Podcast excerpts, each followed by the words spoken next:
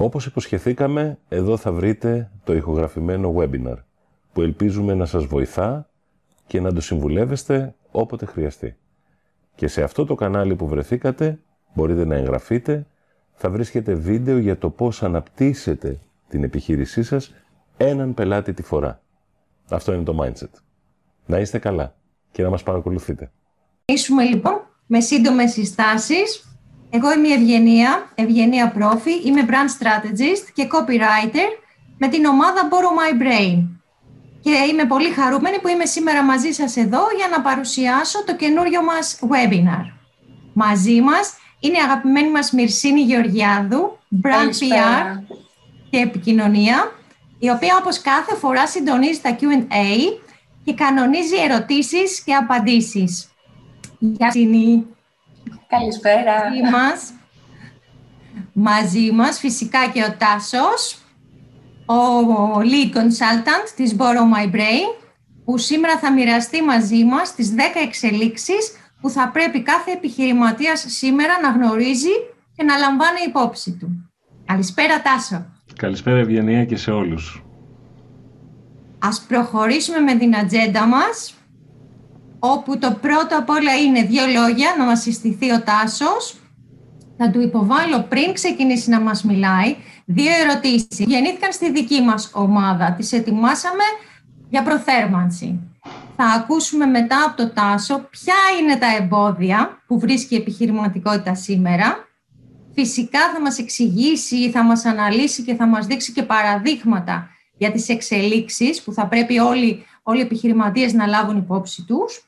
Και φυσικά πολύ πολύ σημαντικό κομμάτι της σημερινής ημέρας, οι ερωτήσεις σας στο τέλος και οι απαντήσεις που θα δοθούν να μιλήσουμε όλοι μαζί. Τάσο, σε ακούμε. Ευχαριστώ Ευγενία. Σκέφτομαι μόνο τη Μυρσίνη που στο τελευταίο webinar για το blogging είχε μισή ώρα παραπάνω ερωτήσεις. Αλλά ναι, όσες περισσότερες ερωτήσεις. Είναι χαρά μας. Αντέχουμε, αντέχουμε ούτως ή άλλως. Εντάξει. Ε, δεν μου αρέσουν ποτέ οι συστάσεις, αλλά για όσους δεν ε, έχουμε γνωριστεί, ε, με λένε Τάσο Παγκάκη, εργάζομαι αρκετά χρόνια στο χώρο του μάρκετινγκ και της επικοινωνίας ε, και είμαι ο συνειδητής της ομάδας που λέγεται Borrow My Brain, δανείζοντας τεχνογνωσία σε επιχειρήσεις ε, στη μορφή 3 σε 1. Για εμάς δεν υπάρχει ξεχωριστό το marketing, ξεχωριστό το digital, ξεχωριστή η επικοινωνία. Έχω εργαστεί λοιπόν αρκετά χρόνια με αποτελεσματική και μετρήσιμη δουλειά που μου έδωσε γνώση σε πάρα πολλές κατηγορίες ε, της αγοράς και αντίστοιχα μοντέλα και δυστυχώς ή ευτυχώς βρέθηκα να διαχειρίζομαι και αρκετά project αλλαγής ε, που εκεί έμαθα από μέσα και απ' έξω της εταιρείας. Αρκετά όμως με τις συστάσεις. Ευγενία, ε, είπες για τις ερωτήσεις σας. Ναι, Πάμε για την πρώτη ερώτηση. Θέλουμε να μας μιλήσεις για τις εξελίξεις. Όλοι μιλάνε για εξελίξεις πια. Και εμείς για εξελίξεις θα μιλήσουμε σήμερα. Τα τελευταία χρόνια όμως έχουμε την εντύπωση ότι όλα γίνονται όλο και πιο δύσκολα. Εσύ λοιπόν με την εμπειρία που έχεις τόσα χρόνια μέσα σε εταιρείες, τι θα είχες να πεις σε έναν νέο αλλά και σε έναν πιο παλιό επιχειρηματία; Τα παρατάμε ή δίνουμε μάχες; Ε, εντάξει, η ερώτηση δεν είναι ποτέ απλή, ε, αλλά κοίταξε τι συμβαίνει. Όταν ρωτήσεις κάποιον σήμερα σε οποιοδήποτε μέγεθος επιχείρησης, παρασυρμένος από ό,τι έχουμε περάσει όλα αυτά τα χρόνια και του πεις πώς πάμε ρε αδελφέ, μάλλον θα σου απαντήσει τρέχουμε, ε, να επιβιώσουμε, ε, δεν τα βλέπεις από κρίση σε κρίση. Θα έλεγα λοιπόν σε όλους πως πρέπει να σταματήσουμε το τρέξιμο. Πρέπει να σκεφτούμε πιο επιλεκτικά. Η εποχή ζητάει ένα προϊόν, μία υπηρεσία, εξειδίκευση και εξωστρέφεια. Και εδώ είναι το μεγάλο δίλημα που λένε κάποιοι θα είμαι specialist σε κάτι ή generalist, λίγο απ' όλα. Αυτό επηρεάζει τις σελίδες, επηρεάζει τα μαγαζιά, τις αποθήκες. Είναι ε, ένα πράγμα να λες μπορώ να έχω 10 σελίδες και να μιλάς ακατάπαυστα. Οι επιχειρήσεις μας όμως, από την πιο μεγάλη έως το πιο μικρό κατάστημα, σήμερα κουβαλάνε ακόμη μαζί τους όλα όσα είχαν τα προηγούμενα χρόνια. κόστη, αποθήκες, ίδια οργάνωση, ίδια λογική, πολλές σελίδες στο ίντερνετ. Αυτό το μοντέλο δεν λειτουργεί. Θα τους έλεγα λοιπόν ότι για να ξεπεράσουμε τις δυσκολίες και τις αλλαγές θέλει να κάνουμε focus σε ένα πράγμα και να το κάνουμε με απόλυτο μεράκι αγάπη και ποιότητα. Survival of the fittest το λένε οι φίλοι μας οι Αγγλοσάξονες, αλλά δεν ξέρω αν σου απάντησα. Ερεθίσματα είναι όλα αυτά. Νομίζω ότι με έχεις καλύψει και είμαι έτοιμη να σου κάνω την επόμενη ερώτηση. Φυσικά, όποιος από τους φίλους μας θέλει μπορεί να επανέλθει στο ερώτημα και μετά το τέλος της παρουσίασής σου. Βεβαίως, βεβαίως. Τώρα, πριν ξεκινήσεις, η επόμενη ερώτηση που έχουμε για εσένα είναι ποια θεωρείς εσύ τη σημαντικότερη αλλαγή που επηρεάζει το ίδιο όλες τις επιχειρήσεις, είτε είναι προσωπικές, φυσικές, ψηφιακές, ε, τι πρέπει να σκεφτούν οι επιχειρηματίες; Κοίταξε, άλλο υπάρχει νομίζω μια αλλαγή που μας αφορά όλους, ό,τι και αν κάνουμε. Και είναι νομίζω η μεγαλύτερη και η πιο δύσκολη. Είναι η αλλαγή στο μυαλό μας. Ε, πρέπει να βάλουμε κάτω τα μολύβια και η πανδημία που είναι μια πολύ δυσάρεστη περίοδος με πολύ μεγάλα ερωτήματα μας δίνει τουλάχιστον λίγο χρόνο ψύχρεμα να σκεφτούμε. Αν βάλουμε κάτω τα μολύβια θα σκεφτούμε με ποιο σκοπό επιχειρούμε. Τι πρέπει να αλλάξουμε. Τι, τι, πρέπει, τι καινούριο πράγμα πρέπει να αφομοιώσουμε. Σε κάθε επιχείρηση και κάθε μαγαζί, ειλικρινά έτσι, δεν με ενδιαφέρει αν είναι εκδόσεις, αν είναι εκπαίδευση, αν είναι εμπόριο, αν είναι εισαγωγές, εξαγωγές, όσο μικρή και αν είναι αυτή η επιχείρηση. Η μεγάλη αλλαγή είναι στο μυαλό μας. Επισκέφτηκα πρόσφατα επιχειρηματία που έχει 7.000 κωδικούς ανταλλακτικών. Το πρόβλημα αυτού του επιχειρηματία δεν είναι αν έχει μια εφαρμογή ή αν έχει SAP ή αν έχει ένα, ένα ERP να τυπώνει, να παίρνει στατιστικά. Το πρόβλημα είναι ότι έχει καταληφθεί το μυαλό του από τον όγκο. Ούτε εκείνος είναι σίγουρος. Αν τελικά τα 10-15 προϊόντα η μία σελίδα στο internet site που έχει την ανταπόκριση είναι αυτό που πηγαίνει το business μπροστά. Και όχι τα υπόλοιπα 6.800 τόσα. Αυτό το λέω γιατί το βλέπουμε καθαρά όταν κάνουμε rebranding projects. Τα τελευταία τρία χρόνια έχουν έρθει αρκετές επιχειρήσεις και μας λένε καταλαβαίνω ότι μια καινούργια στρατηγική χρειάζομαι, μια καινούργια εικόνα, μια τοποθέτηση, να ξαναδώ τις υπηρεσίες μου. Εκεί βλέπεις όμως ότι έχουμε μείνει σε μια εποχή, είναι φυσικό, είναι των ανθρώπων ε, πράγμα αυτό, να θέλουμε να κρατήσουμε αυτά που μάθαμε, που ξέρουμε, που, που, που μας κάνουν να νιώθουμε μια ασφάλεια. Ε, νομίζω λοιπόν ότι η πιο σημαντική αλλαγή είναι στο μυαλό. Δεν είναι στα συστήματα, δεν είναι στα λεφτά, δεν είναι στις σελίδες. Ευχαριστούμε Τάσο. Αυτό όμως με πάει λίγο να το εξηγήσω παραπάνω, αν μου επιτρέψει ευγενία. Δεν θα Εννοείται. παραπάνω από ένα λεπτό. Κοίταξε, νομίζω ότι ό,τι και αν κάνουμε από online coaching έως εισαγωγή και εμπορία, από αλουμίνιο έως υπηρεσίες και από εκπαίδευση ως κατοίκον κάτι, βλέποντας το σκοπό μας σημαίνει ότι δεν μένουμε στη λογική πώς θα βγάλω το έσοδό μου. Δηλαδή, τι θα συνέβαινε αύριο αν δεν υπήρχε στην αγορά. Η, η Ελλάδα μεγάλωσε και όπως θα δούμε λίγο αμέσως μετά, μεγάλωσε ως μια αγορά που το εμπόριο είναι εισαγωγής και οι υπηρεσίες είναι αντιγραφής. Δεν ξέρω ούτε τον εαυτό μου από αυτό. Αν όμως ξαναδούμε το σκοπό μας, θα είμαστε σίγουροι πως αυτό που δίνει νόημα στη ζωή των ανθρώπων, που τους λύνει πραγματικά ένα πρόβλημα, ένα, ένα πράγμα, δεν είναι 100 οι courses, δεν είναι 100 προϊόντα, δεν είναι 100 τιμολογιακές πολιτικές, αν με εννοείτε. Γιατί τότε μόνο, αν τους δώσουμε πραγματική χρήσιμη αξία, στον καταναλωτή, τον πελάτη και τον πολίτη, όπως έχει αρχίσει σε κάποια πράγματα κάνει και το κράτος, τότε θα μπορούμε να είμαστε και να μας θεωρούν ως τους καλύτερους. Τάσο, ήδη έχεις αρχίσει και χτυπάς χορδές. Το Να ξέρεις μαθαίνουμε ότι να- έχουμε αρχίσει και έχουμε ναι τις πρώτες μας ερωτήσεις. Άντε, γι' αυτό ζούμε. Ε, θέλω μόνο να πω κάτι, Μυρσίνη, για να ανάψουν και οι ερωτήσεις και να νιντριγκάρω τους φίλους και τις φίλες που είναι μαζί μας. Ε, θέλω να πω πολύ γρήγορα ποια πιστεύω ότι είναι τα αληθινά εμπόδια. Δεν νομίζω ότι από τις αγορές και από τους ανθρώπους λείπει η τεχνολογία ή τα χρήματα ή η δυνατότητα να εξάγουν. Νομίζω ότι το πρώτο εμπόδιο που βλέπουμε, το βλέπουμε εμείς στα workshops που κάνουμε, σε συμβουλευτικές συνεδρίες, αλλά και γύρω μας τώρα μεταξύ μας σαν πελάτες. Το πρώτο είναι η ρουτίνα. Έχουμε ακούσει φράσεις, ε, έτσι γίνεται εδώ τώρα, άστο μην το ψάχνεις. Ε, έχουμε ακούσει φράσεις, καλά τα λέτε, πάθαμε ιδρυματισμό μες στο γραφείο.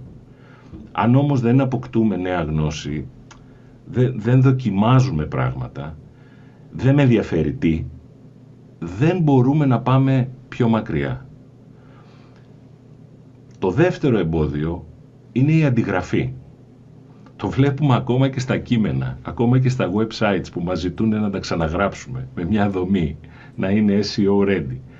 Η αντιγραφή είναι ένας μεγάλος κίνδυνος, γιατί ξέρω και από τον εαυτό μου και από τη ζωή ότι ασυναίσθητα ή χωρίς να το ψάχνουμε, ε, δημιουργούμε και τελικά βλέπουμε γύρω μας ίδια propositions, είτε προϊόντα είτε ή παρόμοια.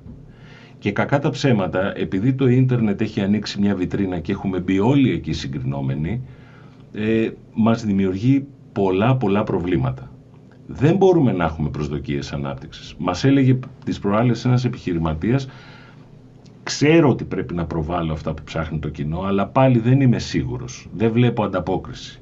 Ο λόγος πιθανώς δεν είναι στο SEO, δεν είναι στο τι κάνει στα social media. Γιατί ξέρετε με την αντιγραφή σε προϊόντα, υπηρεσίες, ψηφιακή παρουσία, δεν βοηθάμε τον άλλον να, να δράσει προς εμάς. Το τρίτο είναι που το βλέπουμε πολύ συχνά σε brand audits που κάνουμε, που συγκρίνουμε προϊόντικά και corporate σελίδες, claims, προϊόντα, χαρακτηριστικά, είναι ότι μοιάζει ρε παιδιά σαν να έχουμε φτιάξει τα πάντα όπως εμείς τα έχουμε στο μυαλό μας και όχι όπως έπρεπε να τα παίρνει ο πελάτης. Και πέρασε η εποχή που διαλέγαμε μουστάρδες, και, αλλά και οι μουστάρδες και τα e ε, αν εμένα δεν μου δώσουν την άμεση απάντηση, τότε φτιάχνουμε αυτό που έχουμε κατά νου, αλλά δεν βοηθούμε τον πελάτη, την οικονομία κτλ. Και το τέταρτο αυτό που με πονάει ίσως περισσότερο είναι η έλλειψη δημιουργικότητας. Προς Θεού δεν αναφέρομαι στα φορμάτ που βλέπουμε στα social media και ωραία βιντεάκια κάνουν και ωραία μεμέ και μπράβο κτλ. Την έλλειψη δημιουργικότητας που βλέπουμε τα τελευταία τρία χρόνια που σαν ομάδα τουλάχιστον δουλεύουμε πολύ στενά με μεσαίες και μικρές και με μεγάλες επιχειρήσεις ε, την εννοούμε στην κατανόηση του κοινού, στην αφομοίωση αλλαγών, στην πραγματική διαφοροποίηση στο να πετάξεις τα βαρύδια από, από, από το πλάι σου. Ναι και στην επικοινωνία και στις ψηφιακές υπηρεσίες. Δηλαδή επειδή το WooCommerce έκανε όλα τα e-shop να έχουν 10 φίλτρα, αυτό βοήθησε σε κάτι τον πελάτη; Εγώ νιώθω ότι η έλλειψη δημιουργικότητας είναι το μεγαλύτερό μας αυτογκόλ. Γιατί καμιά φορά αφήνουμε να κερδίσει χώρο η άγνοια, η σοβαροφάνεια και η αντιγραφή και αυτοί μας κάνουν κουμάντο. Έτσι λοιπόν βρήκα τυχαία ένα παράδειγμα, δεν θέλω να τους κατηγορήσω τους ανθρώπους, είναι ένα τυχαίο παράδειγμα που βρήκα στα social media και τα δείχνει όλα μαζί. Ρουτίνα, αντιγραφή, χαμηλή αξία και έλλειψη δημιουργικότητας. Σοβαρά, κριτική κέτσαπ από το μυθικό νησί που όποιος πάει και φάει στην Κρήτη πάνω στα χωριά θα έχει την επίγευση για κάνα χρόνο. Ένα παράδειγμα. Εδώ θέλω να πω κιόλας ότι ε, οι άνθρωποι που σπατάλησαν χρόνο για να κάνουν την τυποποίηση, τη συσκευασία, τη διανομή, τις αποθήκες, τις πωλήσεις, σπατάλησαν αντιστοίχως ανάλογο χρόνο με έναν online creator υπηρεσιών. Και δεν κάνω πλάκα. Προσπάθησαν να καινοτομήσουν, ε; Ναι, ούτε σε χρόνο ούτε σε επένδυση. Το opportunity cost και η πιθανή ζημιά είναι τεράστιοι. Είναι παράλληλοι βίοι. Γιατί νομίζουμε ότι ιντερνετικά γίνονται πιο εύκολα τα πράγματα. Αλλά εδώ με διέκοψες εσύ και μου λες τα συνηθισμένα σου τα poll. Εδώ, εδώ, εδώ, εδώ, τώρα, τώρα. Ωραία. Τώρα. Είναι το πρώτο poll που θέλεις να ανέβει, έτσι; Ναι, ναι. OK, okay. ας ψηφίσουμε. Λοιπόν, αγαπημένο poll, ποιο θεωρείτε μεγαλύτερο κίνδυνο για όποιον δραστηριοποιείται επιχειρηματικά, είτε ψηφιακά, είτε σε φυσικό κατάστημα, ατομική επιχείρηση, βιομηχανική μονάδα και ναι, μπορείτε να ψηφίσετε. Α, ψηφίζω κι εγώ. Τέλεια. Ε, Αφού όλοι ψηφίζουν. Δεν εντάξει, την προηγούμενη εντάξει, φορά ψήφισα, ψήφισα. που μας απαγόρευσες. Ψήφισα. Περιμένω τα αποτελέσματα. Ψηφίστε όλοι. Ανεβαίνει. Η ρουτίνα, ε. Ναι. Α, μεγαλύτερο πρόβλημα θεωρείται η ρουτίνα. Ναι. Εγώ έβαλα τη δημιουργικότητα, Τάσο, επηρεασμένη από εσένα.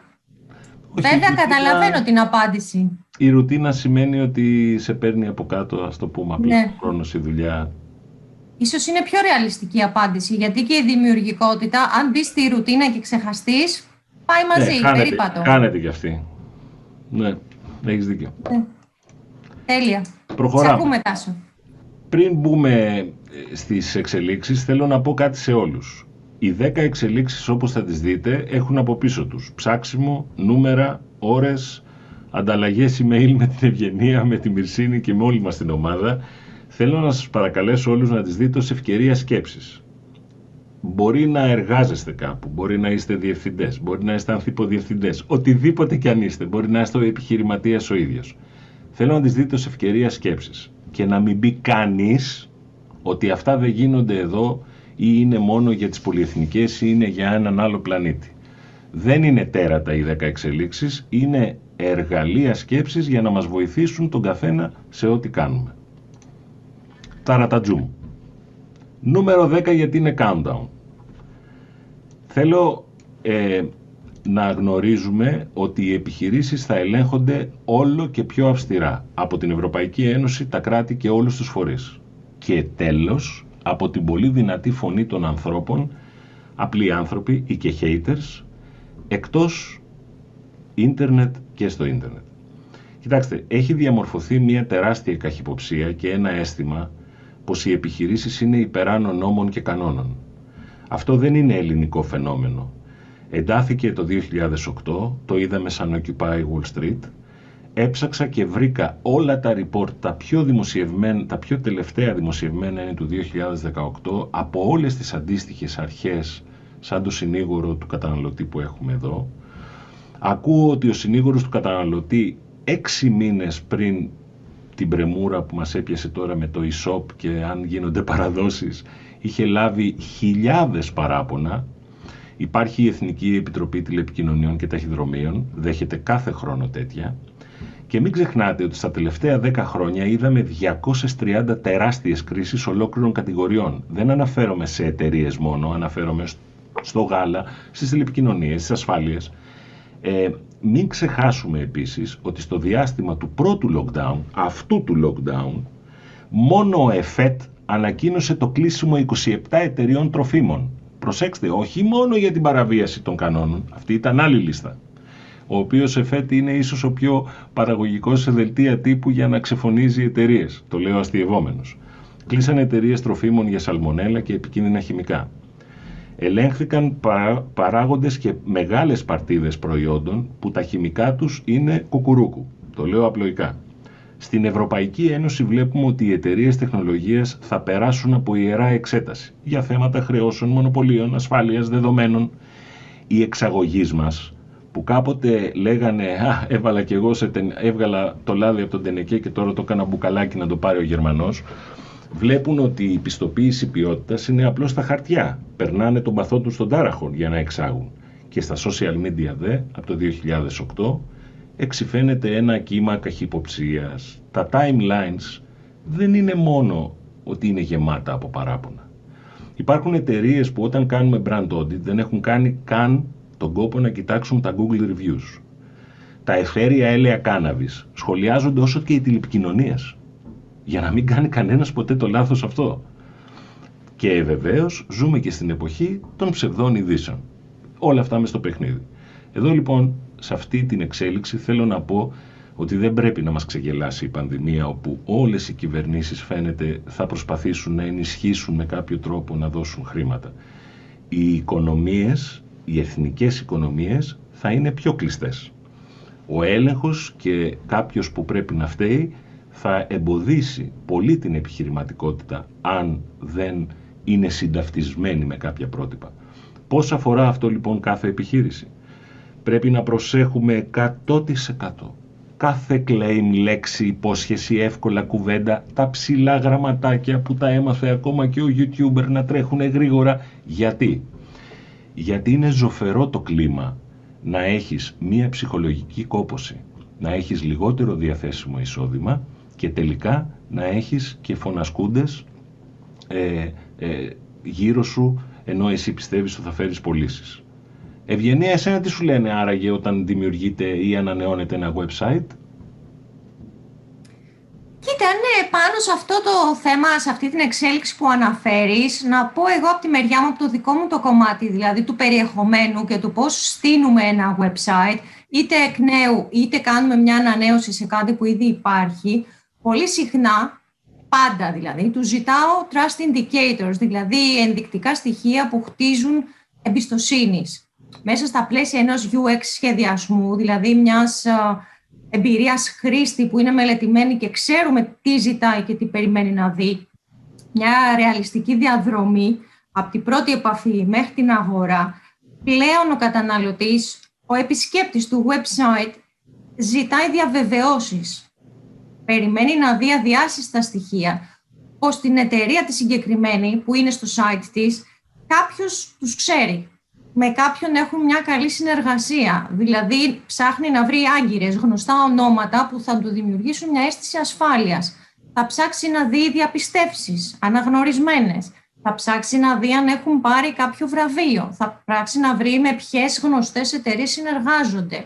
Αυτό το ζητάω πλέον πάντα σε πελάτες, σε συνεργάτες όταν χτίζουμε ένα site και λέμε ωραία τι περιεχόμενο θα μπει, τι ουσιαστικό περιεχόμενο θα μπει οι νέοι πλέον επισκέπτες αυτό το αναζητούν. Θέλουν στοιχεία και αποδείξεις. Και απλά ένα σύντομο σχόλιο, Τάσο, πριν σε αφήσω να συνεχίσεις. Μου έχει κάνει εντύπωση, αλλά είναι γεγονός. Πολλές φορές το ζητάω, τους λέω: Παιδιά, δώστε μου πιστοποιήσει, βραβεία, συνεργάτες και δεν έχουν τα στοιχεία για να τα ανεβάσουμε στο site. Και μπορεί να είναι και χρόνια στην εταιρεία, απλά δεν έχουν μπει σε αυτή τη διαδικασία. Υπάρχουν και περιπτώσεις που το ζητάω και ξεβολεύονται κιόλα. Δεν θέλουν, μου λένε χάλα γράψε τώρα δύο ωραία λόγια και είμαστε εντάξει.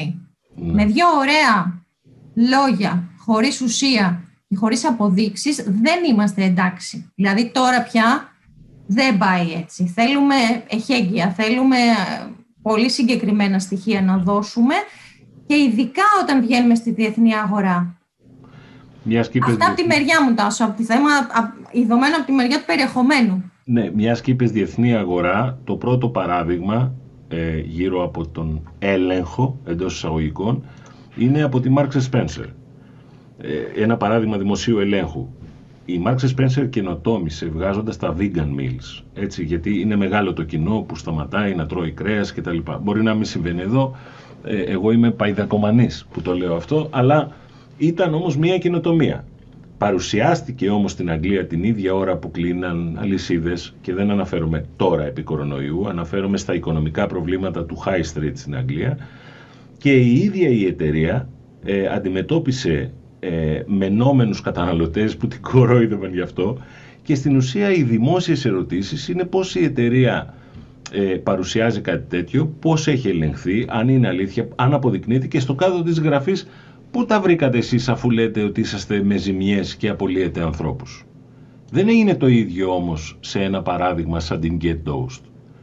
Αυτή είναι μια ψηφιακή ε, πλατφόρμα, ένα app, το οποίο συνοδεύει τους ανθρώπους οι οποίοι βρίσκονται με το πρόβλημα υγείας, είναι διαβητικοί, τους δίνει πρόσβαση, δημιουργεί μια νέα συνήθεια και αγορά. Εδώ το goodwill αλλάζει. Το παράδειγμα δεν το δείχνω γιατί είναι digital, ε, γιατί είναι μια ψηφιακή μορφή, αλλά αντίθετα γιατί έχει ένα γνήσιο επιχειρηματικό σκεπτικό πίσω του. Και αν δείτε, πολύ έξυπνα τα νέα παιδιά που δημιουργούν αυτά τα καινούργια μοντέλα ψάχνουν συνεργασίες και credentials για να τους βοηθήσουν να ξεπεράσουν την καχυποψία, την πρώτη δοκιμή κλπ. κλπ. Drumroll. Νούμερο 9. Θα μου πείτε, μα είναι εξέλιξη αυτό; Ακριβώς είναι εξέλιξη και θέλω όπως όλες, αν μπορείτε, να τις διαδώσετε με το δικό σας τρόπο. Οι διαθέσιμες τεχνολογίες, οι ψηφιακές, είναι πια τα πιο common εργαλεία. Μειώνουν κόστος, χρόνο, αυξάνουν οργάνωση, εξυπηρέτηση, παραγωγικότητα και καταργούν ενδιάμεσους. σε οποιοδήποτε industry. Πλέον δεν υπάρχουν για τις επιχειρήσεις μας δικαιολογίες δεν ήξερα. Είτε λέγεται έσπα για e-shop, είτε λέγεται έσπα κανονικό, είτε λέγεται ο μπαρμπαθίος μου που μου δίνει λεφτά. Η εξέλιξη προσπερνά με ταχύτητα την ελληνική επιχειρηματικότητα. Δεν ξέρω αν είναι solutions για το γραφείο, για τις πωλήσεις, για την επικοινωνία. Δεν ξέρω αν λύνουν προβλήματα διαχείρισης του προϊόντος, του όγκου. Οι λύσεις είναι εκεί. Δυστυχώς και η Ευρώπη, όσο και η Ελλάδα, αντιστέκονται να τις αφομοιώσουν. Υπάρχουν στοιχεία δημοσιευμένα και από τη McKinsey και που το κάνουν βεβαίως για να κάνουν penetrate περισσότερο την υπηρεσία τους και τη συμβουλευτική τους. Αλλά οι αυτοματισμοί δεν είναι θέμα ποιος τους πουλάει ούτε από πού προέρχονται. Οι αυτοματισμοί είναι αντικείμενο και στίχημα για την ελληνική επιχείρηση. Εδώ βεβαίως πρέπει όλοι να προσέχουμε διότι υπάρχουν πάροχοι τέτοιων υπηρεσιών που δεν εκπαιδεύουν σωστά την αγορά. Και μερικές φορές, όπως μου το έλεγε ένα παλιό μου αφεντικό, οι experts με τις κλισέ λέξεις της τεχνολογίας τελικά κάνουν την τεχνολογία αντιλαμβανόμενη ως the new black. Τι είναι αυτά που μου λες, τι είναι αυτά τα plugin, τι είναι αυτό το SAP, τι να το βάλω εγώ, εμείς είμαστε μικροί, τριανταφυλένοι, αν όμως δεν καταλάβουμε ότι πίσω από κάθε μαγικό κλικ πρέπει να υπάρχει μια ολόκληρη νέα λογική και οργάνωση, δεν με ενδιαφέρει αν έφτιαξε ισόπια το φαρμακείο, πρέπει να έχεις έναν άνθρωπο να παίρνει τα παράπονα κλπ. κλπ. Άρα αυτό αφορά την κάθε επιχείρηση. Και εδώ θα το κάνω όσο πιο σαφές γίνεται και στο κάνουμε και debate. Αν ο επιχειρηματίας δεν αποφασίσει τι ακριβώς θέλει να κάνει με την τεχνολογία, όλες οι προτάσεις, όλοι οι πάροχοι θα είναι patchworks. Μικρά κομματάκια, μπαλωματάκια που θα γεμίσει ε, το, το σακάκι του ή την μπλούζα του. Γιατί αν δεν αποφασίσεις τι θέλεις να κάνεις με την τεχνολογία, θα είσαι πάντα έρμεο των προτάσεων των ειδικών, συμπεριλαμβανομένου όλων ημών. Όταν ήμουνα στην Ericsson είχαμε στα χέρια μας μια μελέτη που έδειχνε πως μετά το πρώτο κύμα του ψηφιακού μετασχηματισμού θα έχουν μείνει ζωντανές μόνο το 40% των εταιριών που ξέρουμε και των μοντέλων που ξέρουμε. Μουσική, ειδήσεις, e-shops κλπ. Σήμερα το ζούμε. Εδώ λοιπόν η τεχνολογία έχει να κάνει με την παράδοση της υπηρεσίας, με την παράδοση του προϊόντος, έχει να κάνει με την αψεγάδιαστη κριτική και πρέπει πλέον οι εταιρείες να προβούν σε πολιτικές πελατείας αξίας 2.0. Το πρώτο παράδειγμα εδώ, για να μην φαντάζεστε ότι μιλάω γενικόλογα για την τεχνολογία και για να εξηγήσω τι εννοώ ότι ένας επιχειρηματίας πρέπει να αποφασίσει τι θα κάνει μαζί της, μας το φέρνει ο Δημήτρης Χατζής. Ένας 15χρονος που με μάγεψε από την Καβάλα και έγραψα κάποτε ένα άρθρο για αυτόν, γιατί έφτιαξε ένα τρισδιάστατο, κανονικότατο, λειτουργικό ρομπότ. Από την Καβάλα λοιπόν τον βρήκαν διεθνή δίκτυα συνδημιουργίας. Σήμερα σπουδάζει μηχανικός, να είναι καλά το παιδί. Και πρόσφατα είδα, γιατί μου έστειλε ένα email, ότι αποφάσισε να κάνει crowdfunding. Ξέρω αρκετές global εταιρείες που του δίνανε γη και είδωρ γιατί τέτοια ταλέντα ψάχνουν. Αλλά εκείνος πήρε έναν 3D εκτυπωτή και άρχισε να τυπώνει σαν να είναι ο καινούριος design creators cases για υπολογιστές ε, δεν θέλω να το ευτελίσω, αλλά έχουμε φτάσει στην εποχή που ένας ε, μέτριος 3D printer κάνει 750-800 ευρώ. Αυτό σημαίνει ότι αποφασίζω ότι θα κάνω την τεχνολογία. Και επειδή μιλάμε για ανατροπές, η Adidas Me Coach μελετά πώς οι έξυπνοι αισθητήρες στις μπάλες θα βγάζουν στατιστικά για το πώς τη χτυπάω, με τι ταχύτητα, με τι κυρτότητα, πόσο δυνατά είναι τα πόδια μου, Λέτε οι προπονητές του Instagram να εξαφανιστούν. Όχι, δεν το ελπίζω γιατί έχω και παιδιά και θέλω να περνάνε καλά και να εκπαιδεύονται. Αυτό όμως σημαίνει ότι ακόμα και στο website σου τα εκατομμύρια plugins, η προσφορά υπηρεσιών, ο προγραμματισμός είναι αντικείμενο που πρέπει να το μελετήσει η επιχείρηση. Και εδώ πέρα δεν χωράει, ε, μου το πω IT, μου το πω εξωτερικός, μου το πω συνεργάτης να το μελετήσει πάνω ακριβώς στο business της και πάνω ακριβώς στον πελάτη της. Δεν θέλω να μπλέξω με τα fancy titles UX και τα λοιπά, αλλά η, επιχειρηματικότητα πρέπει να δει την τεχνολογία όχι πλέον ως ένα nice to have, αλλά built-in μέσα σε ό,τι κάνουμε. Και ένα ακόμα παράδειγμα, επειδή έχουμε κλειστά καταστήματα, θέλω να σας παρακαλέσω να μπείτε να δείτε το site της Huntsman, θα σας ξαναστείλουμε και το webinar εγγεγραμμένο να το θυμάστε, που λειτουργεί 171 χρόνια. Είναι ραφτάδες. Και έχουν έξι συνεργαζόμενα μαγαζιά, πιθανώς θα είχαν ανοίξει εκεί που ήταν πλουσιοπάροχα τα LA του κυρίου. Ξεκίνησαν λοιπόν να κάνουν bespoke γράψιμο χρησιμοποιώντας ένα ρομπότ, ένα πολύ απλό ρομπότ που μεταφέρει μία οθόνη και ράβουν τους πελάτες τους από μακριά. Αποφάσισαν, μη μου πείτε αν θα επιβιώσουν, αποφάσισαν όμως πώς θα αξιοποιήσουν την τεχνολογία. Εξέλιξη 8. Πρέπει να επενδύσουμε απίστευτα σε γνώση και πρακτικές πελάτες στο e-commerce. Δεν θέλω να επεκταθώ στο τι έγινε αυτή την εποχή, δεν είναι όλα να τα να τα κριτικάρουμε, αλλά πρέπει να γίνει κατανοητό και να διαδώσετε και εσείς. Ακόμα και οι εταιρείες καταναλωτικών που κάθονται σήμερα στην ασφάλεια του ραφιού θα κληθούν να χρησιμοποιήσουν λογικές ψηφιακής οικονομίας. Δεν είναι λοιπόν μόνο το φαρμακείο. Δεν το λέμε για την αστοχία της παράδοσης προϊόντων. Το λέμε για τον φαρμακοποιό, τον πλαστικό χειρούργο, το καταναλωτικό, όλοι θα πρέπει να αποκτήσουν αυτή τη λογική. Αυτό βεβαίως μπορεί σε πρώτη ανάγνωση να πει κανείς θα χρειαστούμε 2 εκατομμύρια courier. Και εκεί πρέπει να υπάρξει απάντηση. Το e-commerce ως λογική και πρακτικές εξελίσσεται τόσο ραγδαία, στο γράφημα που βλέπετε είναι το αναμφισβήτητο, είναι από το US Census Bureau, που δείχνει ότι μέσα σε έξι μήνες έγινε και στην Αμερική ό,τι δεν είχε ξαναγίνει όπως και εδώ. Σήμερα λοιπόν που ακούμε ότι οι εταιρείες Κάφκας, Ten Brinker, Veinoglou, Jumbo, όλοι ανοίγουν νομίζω κάπου 60-70 εκατομμύρια επενδύουν σε logistics centers. Tesla, Amazon στη χώρα. Ακούμε φήμες πως θα έρθουν και άλλοι. Πρέπει να επενδύσουμε σε γνώση. Αλλά προσέξτε. Επειδή όπως είπε ο lead designer πολύ σωστά του Spotify έχουν γίνει όλα templates. Δεν εννοώ σε γνώση του WooCommerce και των plugins και των πραγμάτων που κάνουν ένα ωραίο site, e-shop κτλ. Εννοώ σε γνώση υπηρεσιών, διαφάνειας τιμών, συγκρισιμότητας, βοήθειας του καταναλωτή. Παράδοσης, να μπορούμε να πούμε με ειλικρίνεια ότι κοίταξε αυτό έχει εξαντληθεί. Γεια σας γιατί όσο παίζουν και ο ένας μεταφέρει την ευθύνη το e-shop στον courier και ο courier ε, τα, τα νάπαλα δεν προάγεται η οικονομία, δεν εκπαιδεύονται άνθρωποι. Εδώ υπάρχει και μία επιπλέον επιλογή. Ήρθε η ώρα, δυστυχώς ή ευτυχώς, οι μεταποιητικές, οι μικρές, θα κληθούν να αντιμετωπίσουν πολύ σοβαρά θέματα. Ήρθε η ώρα να αποφασίσουμε τα φυσικά καταστήματα τι ρόλο θα έχουν. Εγώ έχω ένα κατάστημα που έχω την τελευταία κολεξιόν. Την πληρώνεις πιο ακριβά. Και έχω και ένα e-shop που πληρώνεις 10 πουκάμισα στην τιμή του ενός. Λέω βλακώδη παραδείγματα να συνεννοηθούμε. Άρα το φυσικό κατάστημα θα είναι logistics διανομή, θα είναι τα καλύτερά μου, θα είναι ένα κατάστημα το οποίο εξυπηρετεί και άλλους, θα είναι pick-up place και αν δεν τα σκεφτούμε εμείς, δεν θα τα σκεφτεί κανείς για εμάς. Ένα παράδειγμα θα σας δείξω της Κρόγκερ από τις Ηνωμένες Πολιτείες. Είναι σαν να λέμε, ξέρω εγώ, το My Market εκεί. Έτσι.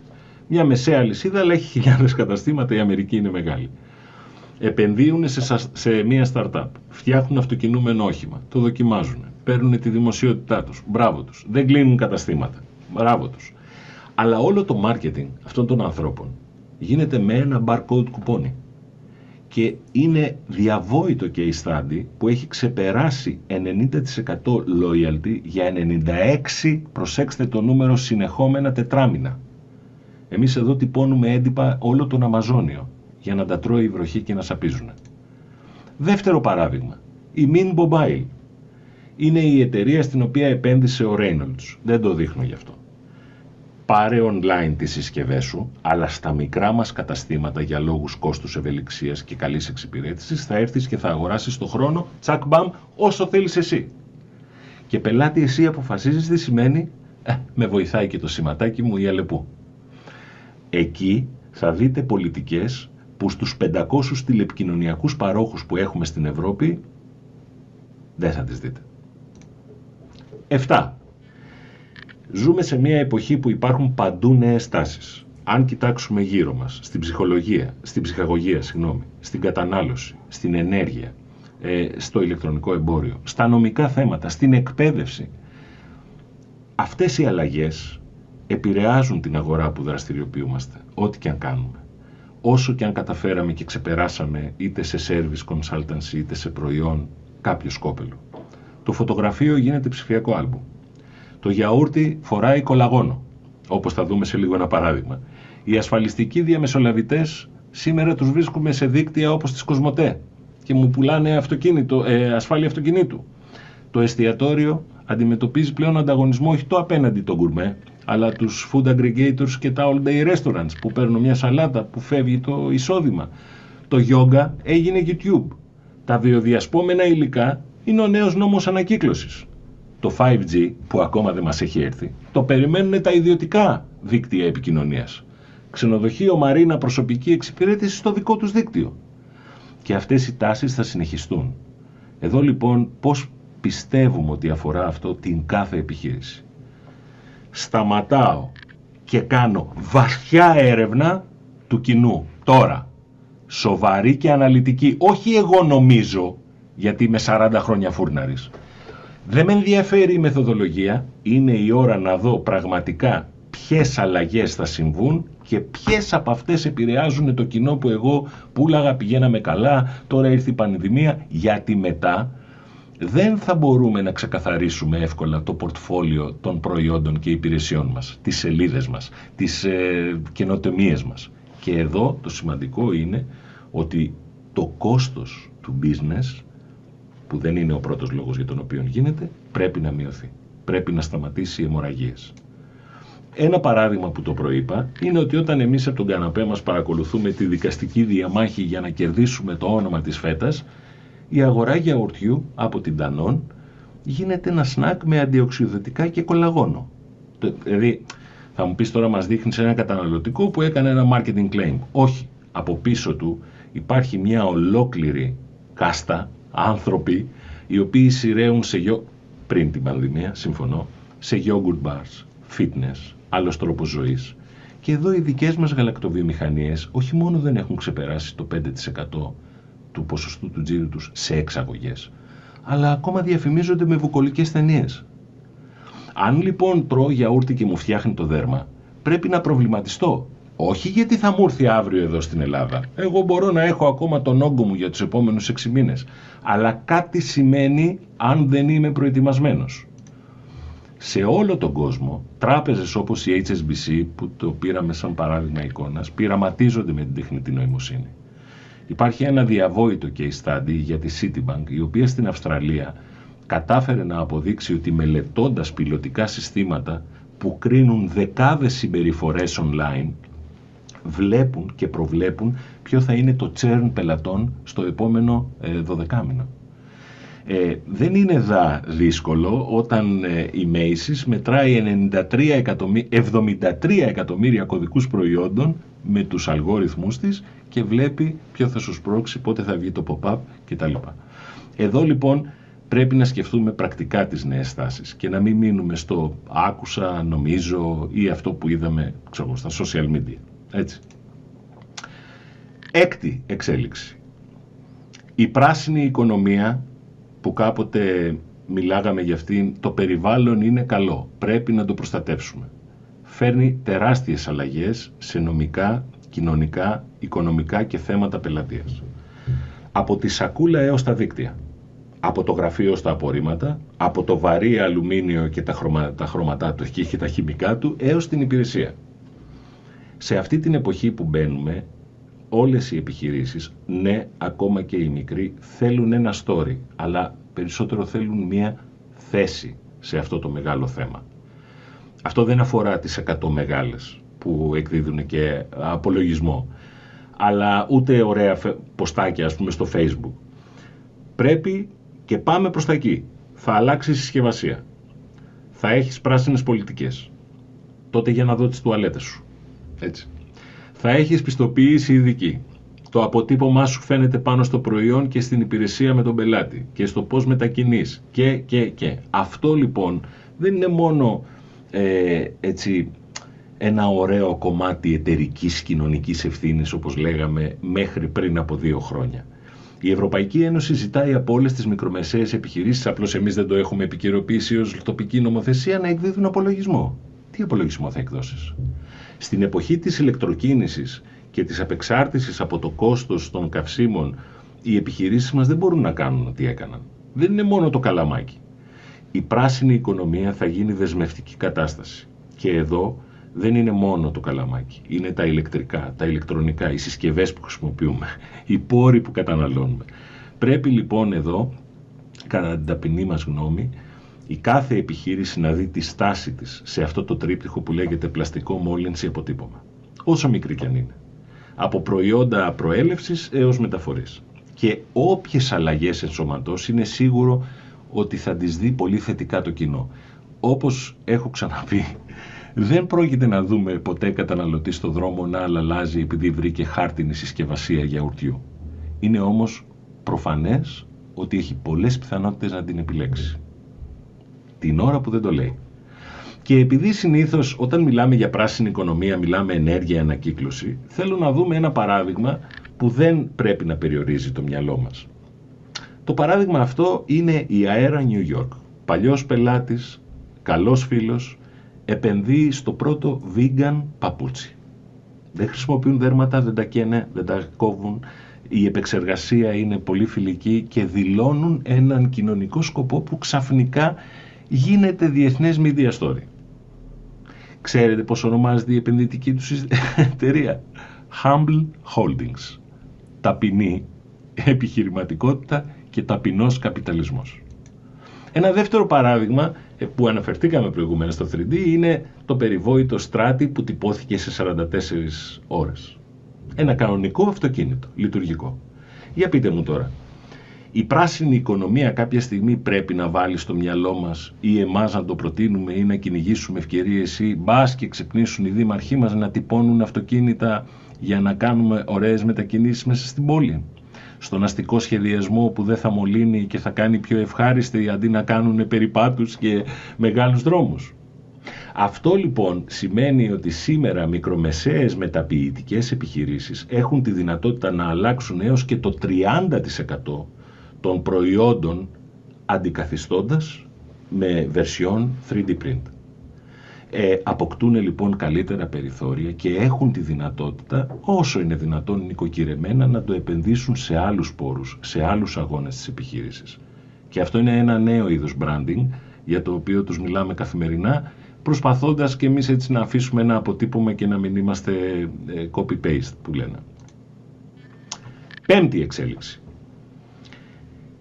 Η κοινωνία δοκιμάζεται και θα δοκιμαστεί το να προσφέρεις και να συνεισφέρεις δεν είναι πια κομμάτι εταιρικής κοινωνικής ευθύνης, βραβείων κλπ. κλπ.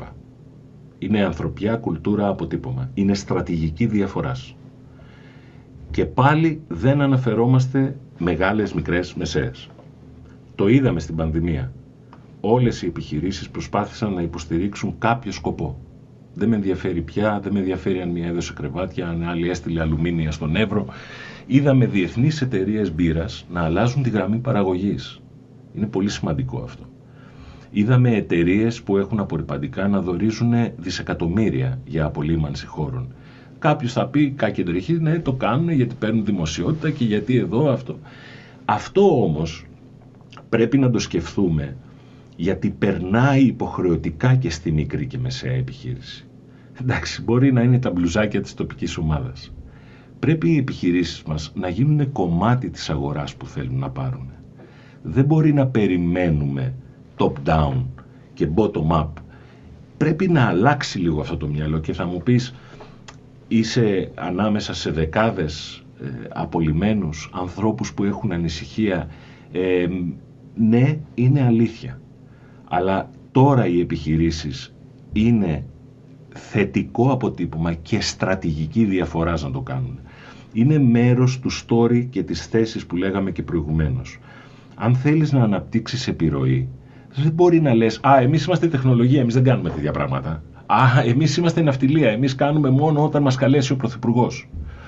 Πρέπει κάθε μικρή επιχείρηση να δημιουργήσει ένα δίκτυο επιρροής τριγύρω της. Το πρώτο παράδειγμα είναι η εταιρεία Giving Back που πρόσφατα όχι μόνο κατάφερε να εξαγοραστεί και να, για να αναπτυχθεί.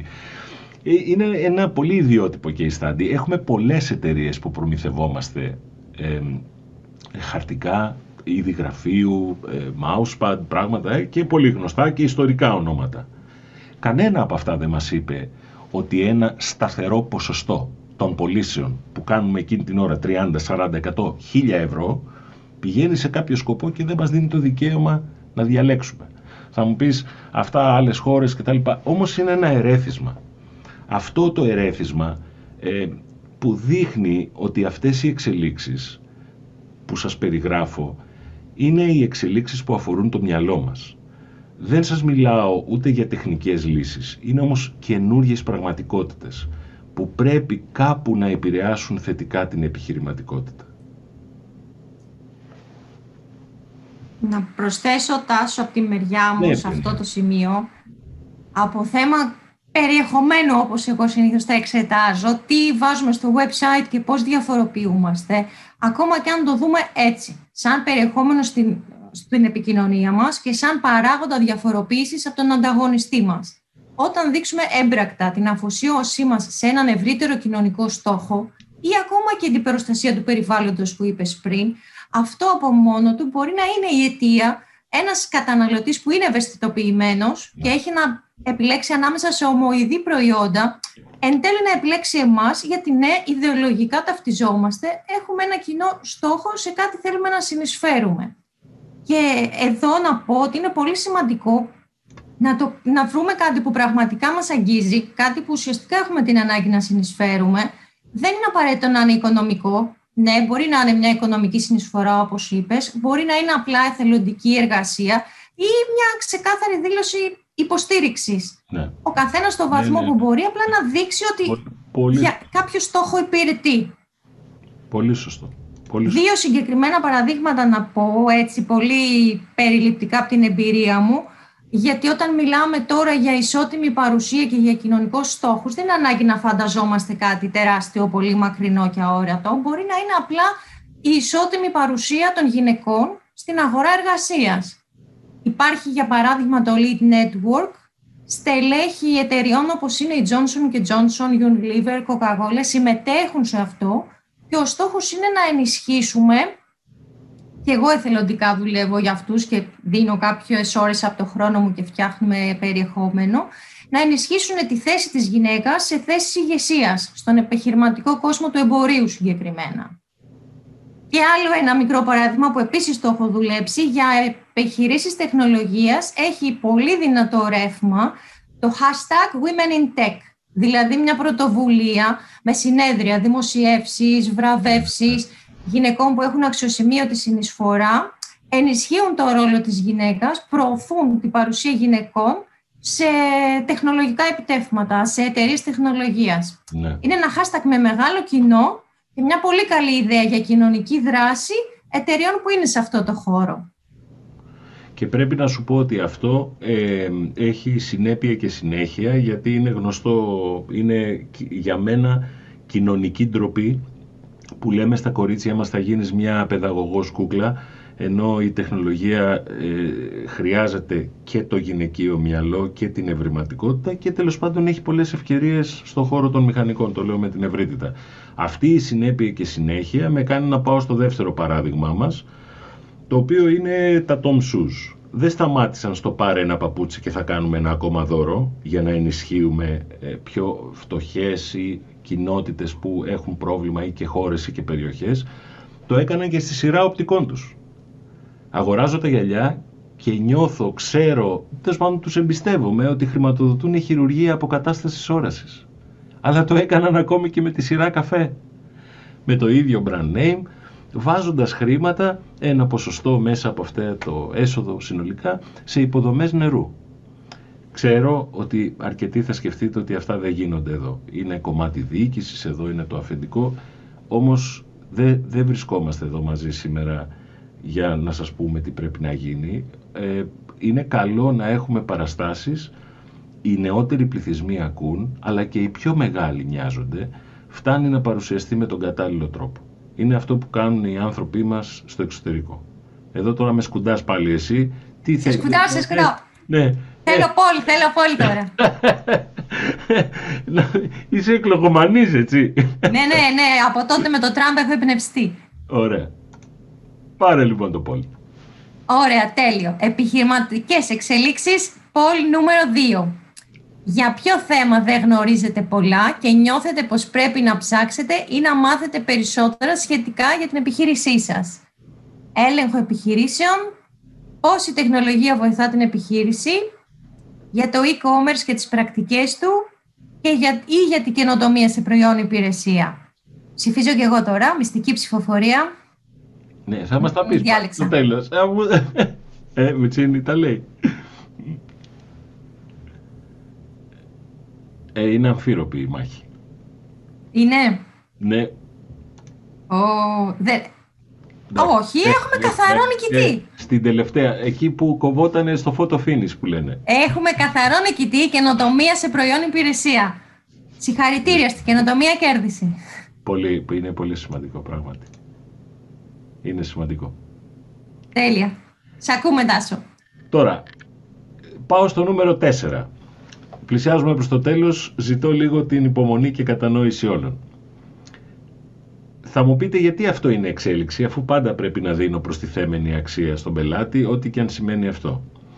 Είναι εξέλιξη μεγάλη, γιατί υπάρχει το τελευταίο συνθετικό, ό,τι και αν σημαίνει αυτό για τα κέρδη μου. Το δίνω σταθερά ε, αυξανόμενη αξία στον πελάτη μου, ε, κάνω δηλαδή ό,τι είναι δυνατόν για να μπορέσει ο πελάτης να εισπράξει μια άλλη φιλοσοφία επιχειρηματικότητας από αυτή που αρκετές επιχειρήσεις έχουν συνηθίσει, σημαίνει ότι στην κλειστή οικονομία μας, που περάσαμε από πάρα πολλούς σκοπέλους, ξέρουμε ότι τώρα το εμπόδιο της πανδημίας θα επηρεάσει μακροπρόθεσμα και διαθέσιμα εισόδηματα και online αγορές θα χαθούν προς το εξωτερικό. Και ξέρουμε ότι ο κόσμος θα βγει με μια, δεν ξέρω πώς να το πω, ιδιότυπη ψυχολογία. Το κάνω τα πάντα για τον πελάτη μου, ακόμα και αν ξέρω ότι θα είμαι ίσα βάρκα ίσα νερά για χι χρόνο, σημαίνει ότι αλλάζω πολλά από τα πράγματα που του έδινα. Δεν μιλάω για αξία όγκου, δεν μιλάω για αξία τιμής. Πρέπει να κάνω τη δύσκολη εξίσωση να μιλάω και για αξία χαμόγελου και για αξία υπομονής και για αξία πολλαπλών ανθρώπων στο call center που του πέταξε το μπαλάκι με τα παράπονα. Θα σας πω μόνο ένα μικρό παράδειγμα. Λειτουργούμε σαν ομάδα, έτσι agile που λένε, τρία χρόνια. Όταν φτιάξαμε το Brain Shop και μετατρέψαμε τις υπηρεσίες μας όπως τις λένε σε gigs, μικρά γκιγκάκια, τότε είδαμε αύξηση bookings. Ήταν ο μόνος τρόπος να καταλάβει ένας υποψήφιος πελάτης, περαστικός από το site μας, ότι τελικά μπορεί να κάνει πολύ λίγα ευρώ για μία ώρα να σε χρειαστεί για κάτι συγκεκριμένο που θα το γράψεις, θα έχεις και κόστος πωλήσεων πριν από αυτό και κόστος πωλήσεων μετά. Αλλά του εξηγεί ότι ίσως παίρνει μεγαλύτερη αξία ε, από το να το πλήρωνε κάπου αλλού επί τρεις-τέσσερις μήνες συνεχόμενο κλπ. κλπ. Αυτό λοιπόν νομίζω ότι αφορά κάθε επιχείρηση όπως είπαμε στην αρχή γιατί στο ανταγωνιστικό παιχνίδι που έχουμε μπει και θα γίνεται όλο και πιο δύσκολο ε, και στην Ελλάδα εννοώ και, και στις αγορές του εξωτερικού off ή online δεν με ενδιαφέρει θα κριθεί τελικά αυτός που έχει αντοχή και κάτω από την αντοχή παλεύει την ικανοποίηση, την παρεχόμενη αξία και το όφελος. Το δίνω αξία λοιπόν σημαίνει τελικά ριζική αναδιοργάνωση κάποιων από των υπηρεσιών ή των λογικών που είχα στο μαγαζί, στο site, στην αποθήκη κλπ. Ε, ο Σωτήρης Λιμπερόπουλος που έχει γίνει σε πολλά περιοδικά έτσι έχει πάρει τη δικιά του δημοσιότητα είμαι σίγουρος ότι όταν άφησε την Αθήνα για να δουλέψει τη γη δεν φανταζόταν ότι θα βγάλει εύκολο περιθώριο κέρδους. Ξέρω ότι ζούμε και στην εποχή του passive income. Θα είσαι στο YouTube και θα βγάζεις λεφτά. Ωραία, να το δεχτώ και αυτό. Όμως ο Σωτήρης πήγε και δούλεψε πάνω σε ένα, σε, σε ένα territory το οποίο δεν μας είναι πολύ γνωστό στην Ελλάδα ενώ έχουμε τόσους μικρούς αγρότες Φερρυπίν. Έφτασε να προμηθεύει γκουρμέ εστιατόρια στη Γαλλία και στην Αθήνα, πολύ γνωστά και επώνυμα, και η νέα αξία του Ραδίκικομ και των αγαθών της γης είναι η ίδια προστιθέμενη αξία που όμως ανέβασε κατά δεκάδες ευρώ το πιάτο. Είναι η ίδια περιοχή την οποία κάποτε εκμεταλλεύθηκε ο Κορές, ε, τα 3.000 βότανα της ελληνικής γης. Είναι ένα DNA το οποίο δεν έχει να κάνει με το κέρδος. Και εδώ είναι ένα μεγάλο μάθημα ότι κάνε πρώτα κάτι, κάτι πολύ καλά και θα σου έρθει και το κέρδος. Το δεύτερο παράδειγμα είναι πάλι από το χώρο του τροφίμου, αλλά δεν είναι με, με διάθεση να εξηγήσουμε αυτό. Η, η νέα αξία είναι εκπαίδευση. Είναι ιστορίες, είναι μια νέα οπτική.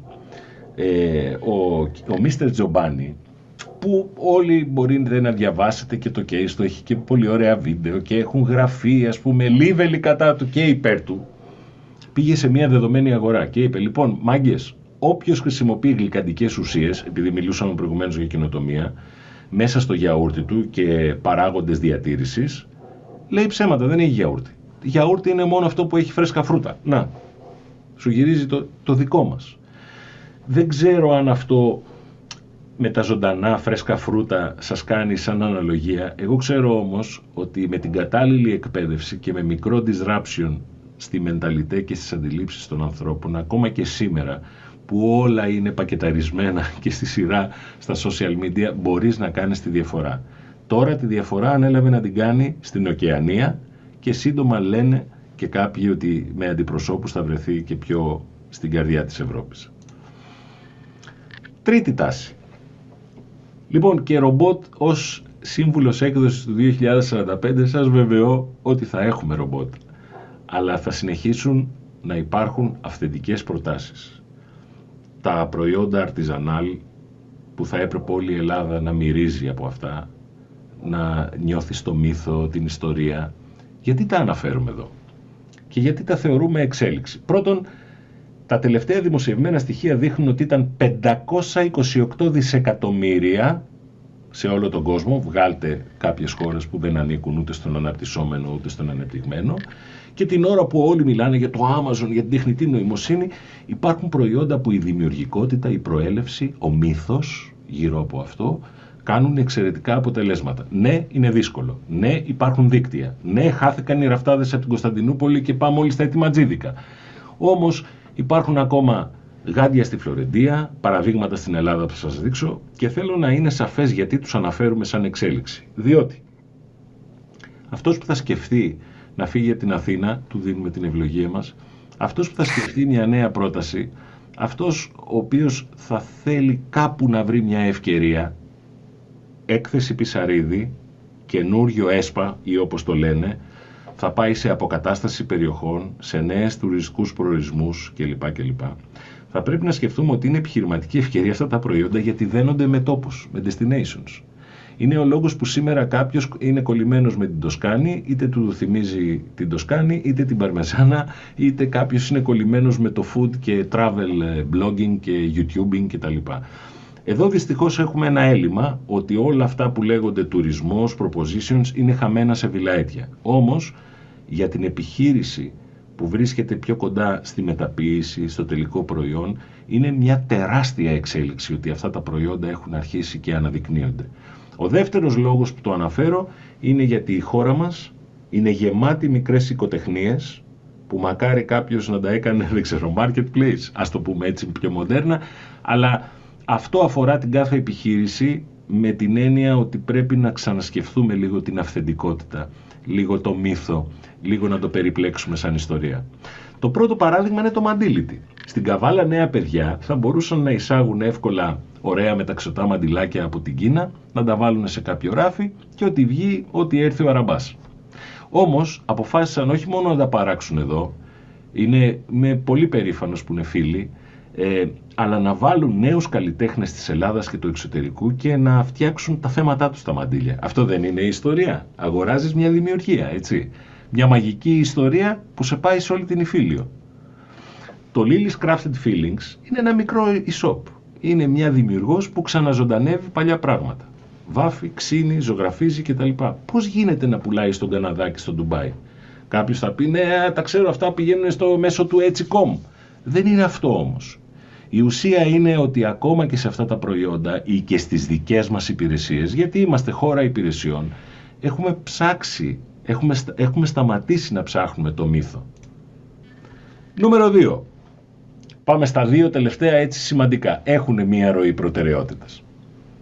Για όλα τα προηγούμενα φίλες και φίλοι, ό,τι καν κάνετε στη ζωή σας, διαδώστε ότι το θέμα άνθρωποι και στελέχη θα γίνει το πιο κρίσιμο. Δεν μπορεί να χωρέσει περιγραφή για αυτό το μεγάλο θέμα. Εκπαίδευση για νέα skills. Κλίμα δημιουργίας της επιχειρήσης. Συμμέτοχη. Κουλτούρα ανάπτυξης. Πίστη στους ανθρώπους. Ό,τι μας έφερε μέχρι εδώ δεν μας πάει μακριά. Έχω δουλέψει από άνθρωπο που διευθύνει μεγάλο εργοστάσιο στη Βόρεια Ελλάδα και όταν του μίλαγα είχε πάνω την προσωπογραφία του. Τα έχω περάσει όλα. Έχω δουλέψει στην Πολυεθνική. Ξέρω πάρα πολύ καλά. Είναι η μεγάλη μας πληγή. Οι business owners στην Ελλάδα νιώθουν κατά κάποιο τρόπο λίγο προσωπικό τους πεδίο, το μαγαζί, το website, το PR της εταιρείας, το marketing κτλ. Και από την άλλη, βεβαίως, μην ξεχνούμε ότι είναι ένα παγκόσμιο θέμα. Μπαίνουν στην αγορά εργασίας άνθρωποι οι οποίοι δεν τους εκπαιδεύει κανένας, δεν καταλαβαίνουν από business και έχουν άλλα εδώ ποιότητα ζωής, 9 με 5 κτλ. Η επιχείρηση όμως που δεν θα καταφέρει να μανατζάρει και ξέρω ότι είναι πολύ μεγάλη πρόκληση για το επόμενο διάστημα, τους κουρασμένους ψυχολογικά, ακόμα και με αυτά τα zoom, boom, όλα αυτά που κάνουμε εργαζόμενους, δεν θα πάρει πίσω αξία, engagement ας το πούμε, και τότε δεν θα εισπράξω εγώ σαν πελάτης στην αξία. Από την άλλη, οι άνθρωποι που μπαίνουν στις επιχειρήσεις πρέπει να τους στρατάρουμε, είτε είμαστε σύμβουλοι, είτε είναι δικοί μας, είτε είναι εξωτερικοί συνεργάτες, σαν να είναι δικοί μας άνθρωποι. Δεν είμαστε δά και τόσοι πολλοί ούτε ως ενεργό δυναμικό της χώρας, αλλά δεν είμαστε και τόσοι πολλοί να δημιουργήσουμε. Αυτό λοιπόν αφορά ό,τι και αν κάνετε. Είναι κρίσιμη εσωτερική δουλειά. Αυτού που λέγεται αρχηγός, αφεντικό, μάνατζερ, πάμε όλοι μαζί να ξαναδεί το θέμα αυτό σαν να φτιάχνει ένα πενταετές πλάνο. Αναδιάταξη των πιο ικανών. Νέοι ρόλοι μετακινώ κάποιον που ήταν στη ρεσεψιόν και τον πάω στις πωλήσεις. Κάποιον που ήταν στις πωλήσεις και τον πάω δεν ξέρω εγώ πού. Αλλά το 40 χρόνια φούρναρης πρέπει να πεθάνει αμέσως. Είναι εξέλιξη γιατί αν δείτε όλες τις διεθνείς έρευνες από Αμερική και Ευρώπη υπάρχει πάρα πάρα πολύ μεγάλη αποστασιοποίηση των εργαζόμενων. Δεύτερον, ξέρω ότι γίνονται σε κάποιες μικρότερες επιχειρήσεις έτσι κάπως πιο κακές πρακτικές αλλά είναι εξέλιξη γιατί δεν συνάδει με την εποχή του 80 και του 90 θα πιάσω δουλειά και θα γίνω μάνατζερ. Δεν είναι της εποχής. Έχουν γίνει πιο δύσκολα τα πράγματα.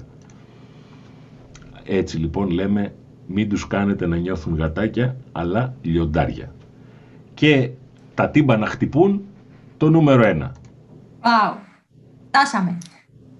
Το αγαπημένο μας θέμα. Γι' αυτό ζούμε. Η περιοχή που ευαγγελιζόμαστε. Για να γίνουν έστω και τα μισά, θέλουμε πολύ ισχυρά, φημισμένα και με story και πράξεις brands. Δεν αναφέρομαι στα brands που όπως μάθαμε από το βομβαρδισμό του μηνύματος ή επειδή έχω περισσότερο paid media budget και θα πιάσω και 10 εφαρμογές που άλλος παίζει παιχνιδάκια και puzzle. Αναφέρομαι στα brands που δεν θα ακυρώσουν τη δημιουργικότητα. Δεν θα είναι πολλά, είναι ξεκάθαρο. Δεν είμαστε χώρα που είπαμε εμπόριο εισαγωγής, υπηρεσία αντιγραφής. Πρέπει όμως να φτιάξουμε όσο είναι δυνατόν ένα όνομα που να είναι ξεκάθαρο σε αυτούς που μιλάμε. Να μην μπερδεύουν με τις ροές, με τα website, με όλα αυτά που έχουμε εμείς μέσα στο μυαλό μας. Ο digital σου λέει ότι είναι εύκολο να πουλάς. Θα κάνεις αυτό, ρετσέτα νούμερο 32. Όχι, δεν είναι. Ε, σε κάθε consulting session θέλω να το πιστέψετε αυτό σε κάθε workshop το φωνάζουμε. Μην κάνετε το συνηθισμένο. Δεν αναφέρομαι μόνο στην αντιγραφή. Οι περισσότεροι λοιπόν, επειδή μπερδεύουν το branding με τις τεχνικές διαδικασίες της διαφήμισης και της προώθησης, έτσι ήταν το λογότυπο, έτσι η βιτρίνα, γιατί δεν ξέρουν να σχεδιάσουν το αποτύπωμα. Πείτε τους λοιπόν ένα πράγμα. Από αυτή τη μάχη που μας ρίχνουν δυο οβίδες, που είμαστε στα χαρακόμματα, που βγαίνουμε λίγο έξω, παίρνουμε ένα ακόμα μέτρο, θα γλιτώσουν μόνο καλά brands. Δεν εννοώ ότι θα γίνουμε όλοι Apple και Coca-Cola, αλλά νοικοκυρεμένα brands που με τις πράξεις τους κάνουν τη διαφορά ακόμα και στη γειτονιά τους. Και γιατί το θεωρούμε εξέλιξη. Να σας πω γιατί. 8 στις 10 μεγάλες μάρκες κάνουν rebranding διεθνώς. Αλλάζοντας προϊόντα, ξεσκαρτάροντας, πετιώντας, συγχωνεύοντας, πουλώντας. 2. Ζούμε στην εποχή των 7,5 δισεκατομμυρίων ιστοσελίδων. Άντε να ξεχωρίσεις. Επειδή κάποιος σου έμαθε πώς να γράφεις SEO ready. Brand σημαίνει στρατηγική. Πού πάω, τι κάνω, για ποιον και όχι ποστάκια. Όχι να βουτάω στην υλοποίηση. Γιατί άλλο, γιατί η Ευρώπη και εμείς σαν χώρα είμαστε 11 χρόνια τώρα στάσιμοι, καραστάσιμοι.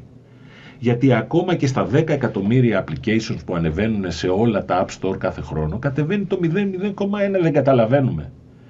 Γιατί οι χρεώσεις των κακών επαγγελματιών καταστρέφουν ολόκληρες αγορές και δημιουργούν δυσπιστία.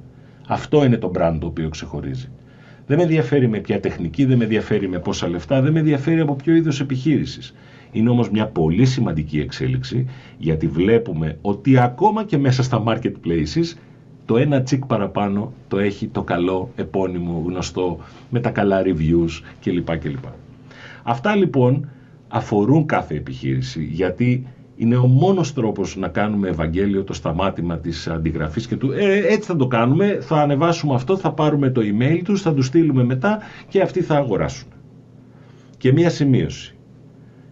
Μεγάλωσε μεγάλο κομμάτι του πληθυσμού μας, ε, ακόμα και εμένα που έπρεπε να αλλάξω τέσσερις φορές την επαγγελματική μου ζωή, γνωρίζοντας ότι α, είναι ισχυρό το όνομα γιατί έχουμε ρίξει λεφτά, έχουμε κάνει εκδηλώσεις, δεν ισχύει αυτό. Την ίδια ώρα που εγώ πάω να κάνω τη μοναδικά καλή δουλειά, κάποιος άλλος απλώς αντιγράφει χώρο και κατουράει το ίδιο τεριτόριο επειδή έκανε κάποιο καλύτερο post ή περισσότερα post, ξέρω στο LinkedIn, στο Facebook ή στο...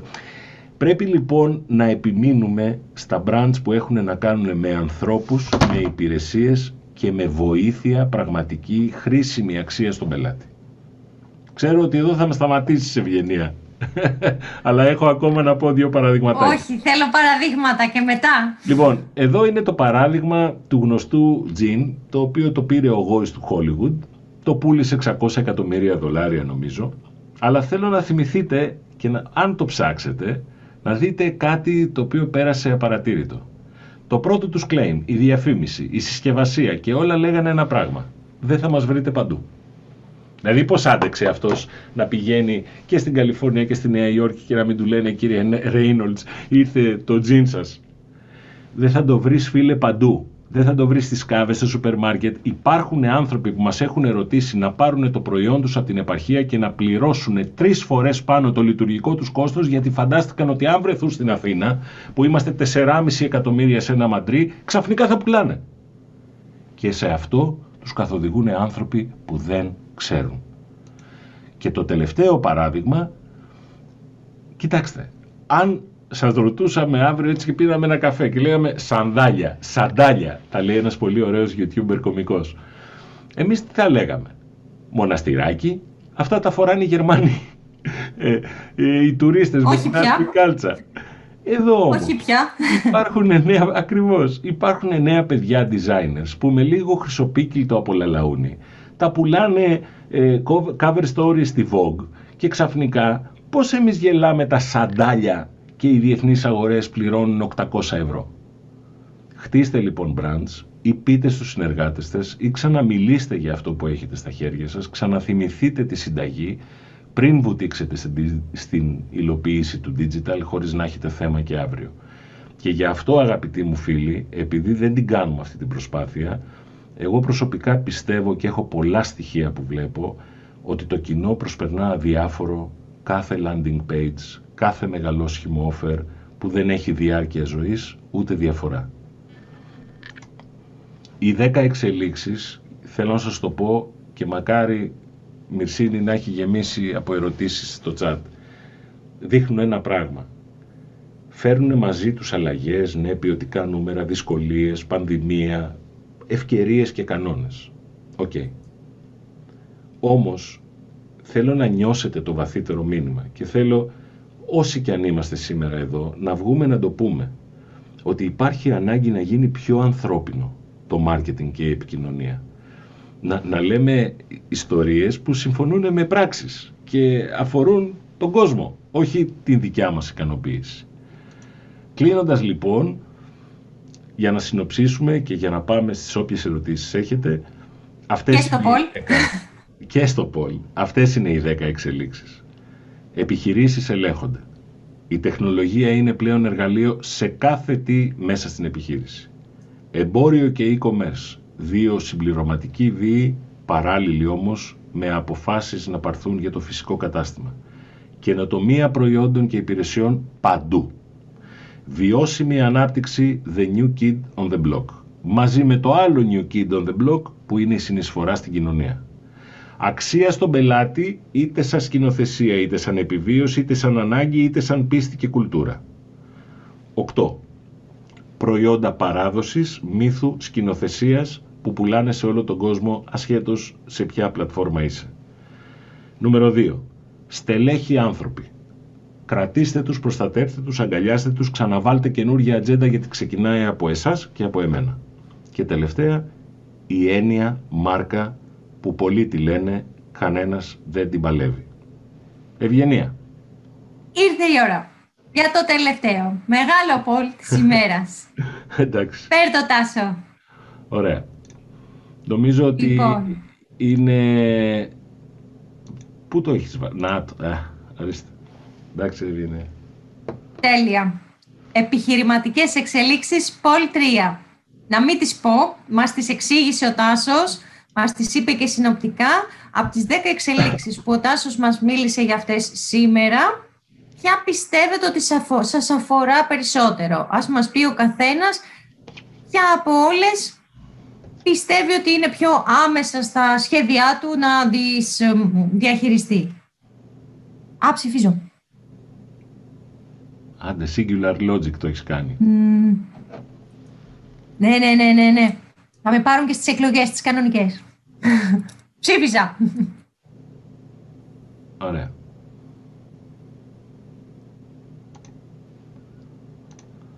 Βλέπετε τα αποτελέσματα. Ου, ισοψηφία.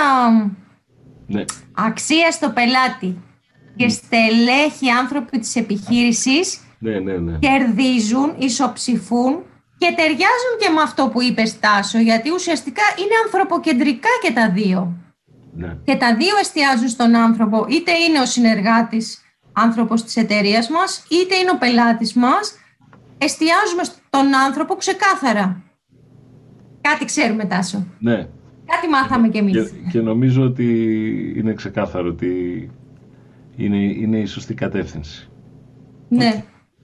Ναι, ναι. Τέλεια.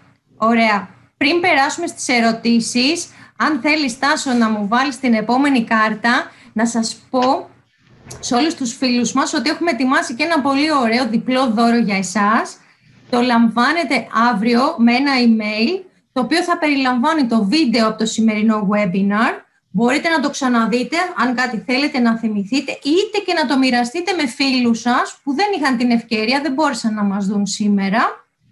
Στο ίδιο email, εκτός από το βίντεο, μπορείτε να βρείτε έναν οδηγό σημαντικών επιχειρηματικών δράσεων για το βλέμμα μετά την πανδημία, για δράσεις μετά την πανδημία. Το έχει ετοιμάσει ο Τάσος με πολύ πολύ φροντίδα. Είναι πολύ ωραίος οδηγός, πολύ σημαντικός. Οπωσδήποτε να τον δείτε.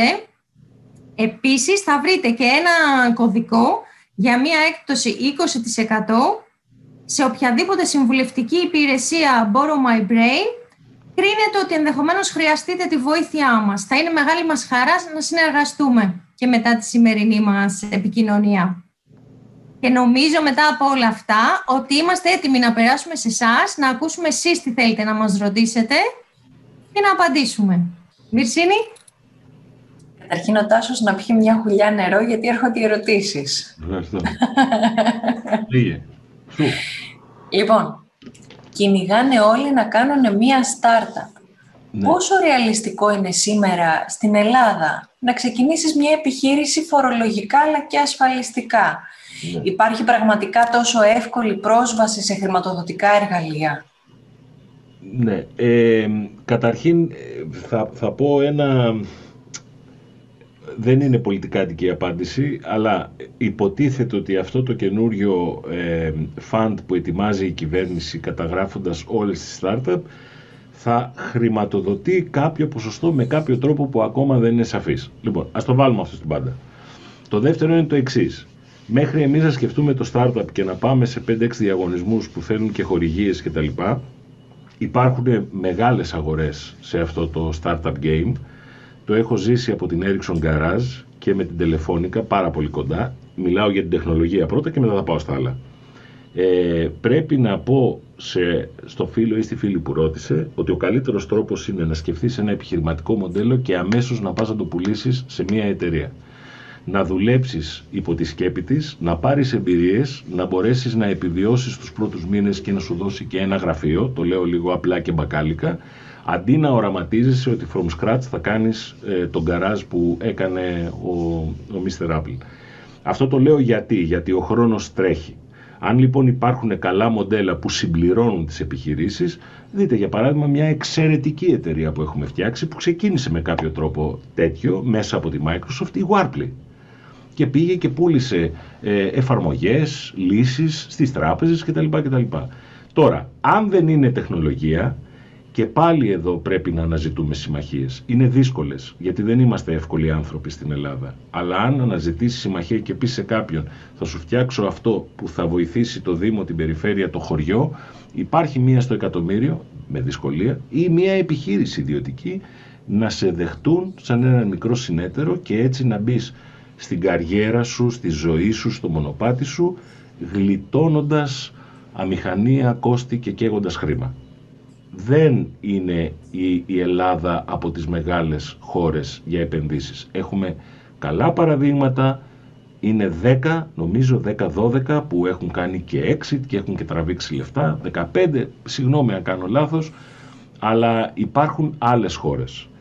Συνεργασίες, συνεργασίες, συνεργασίες. Αν κάποιος βρει developers αυτή τη στιγμή στην Πολωνία, στην Κίνα, αν κάποιος βρει τεχνολόγους για τη γεωργία, θα τους βρει στο Ισραήλ, που δεν έχουν οι καψεροί ούτε χόρτο.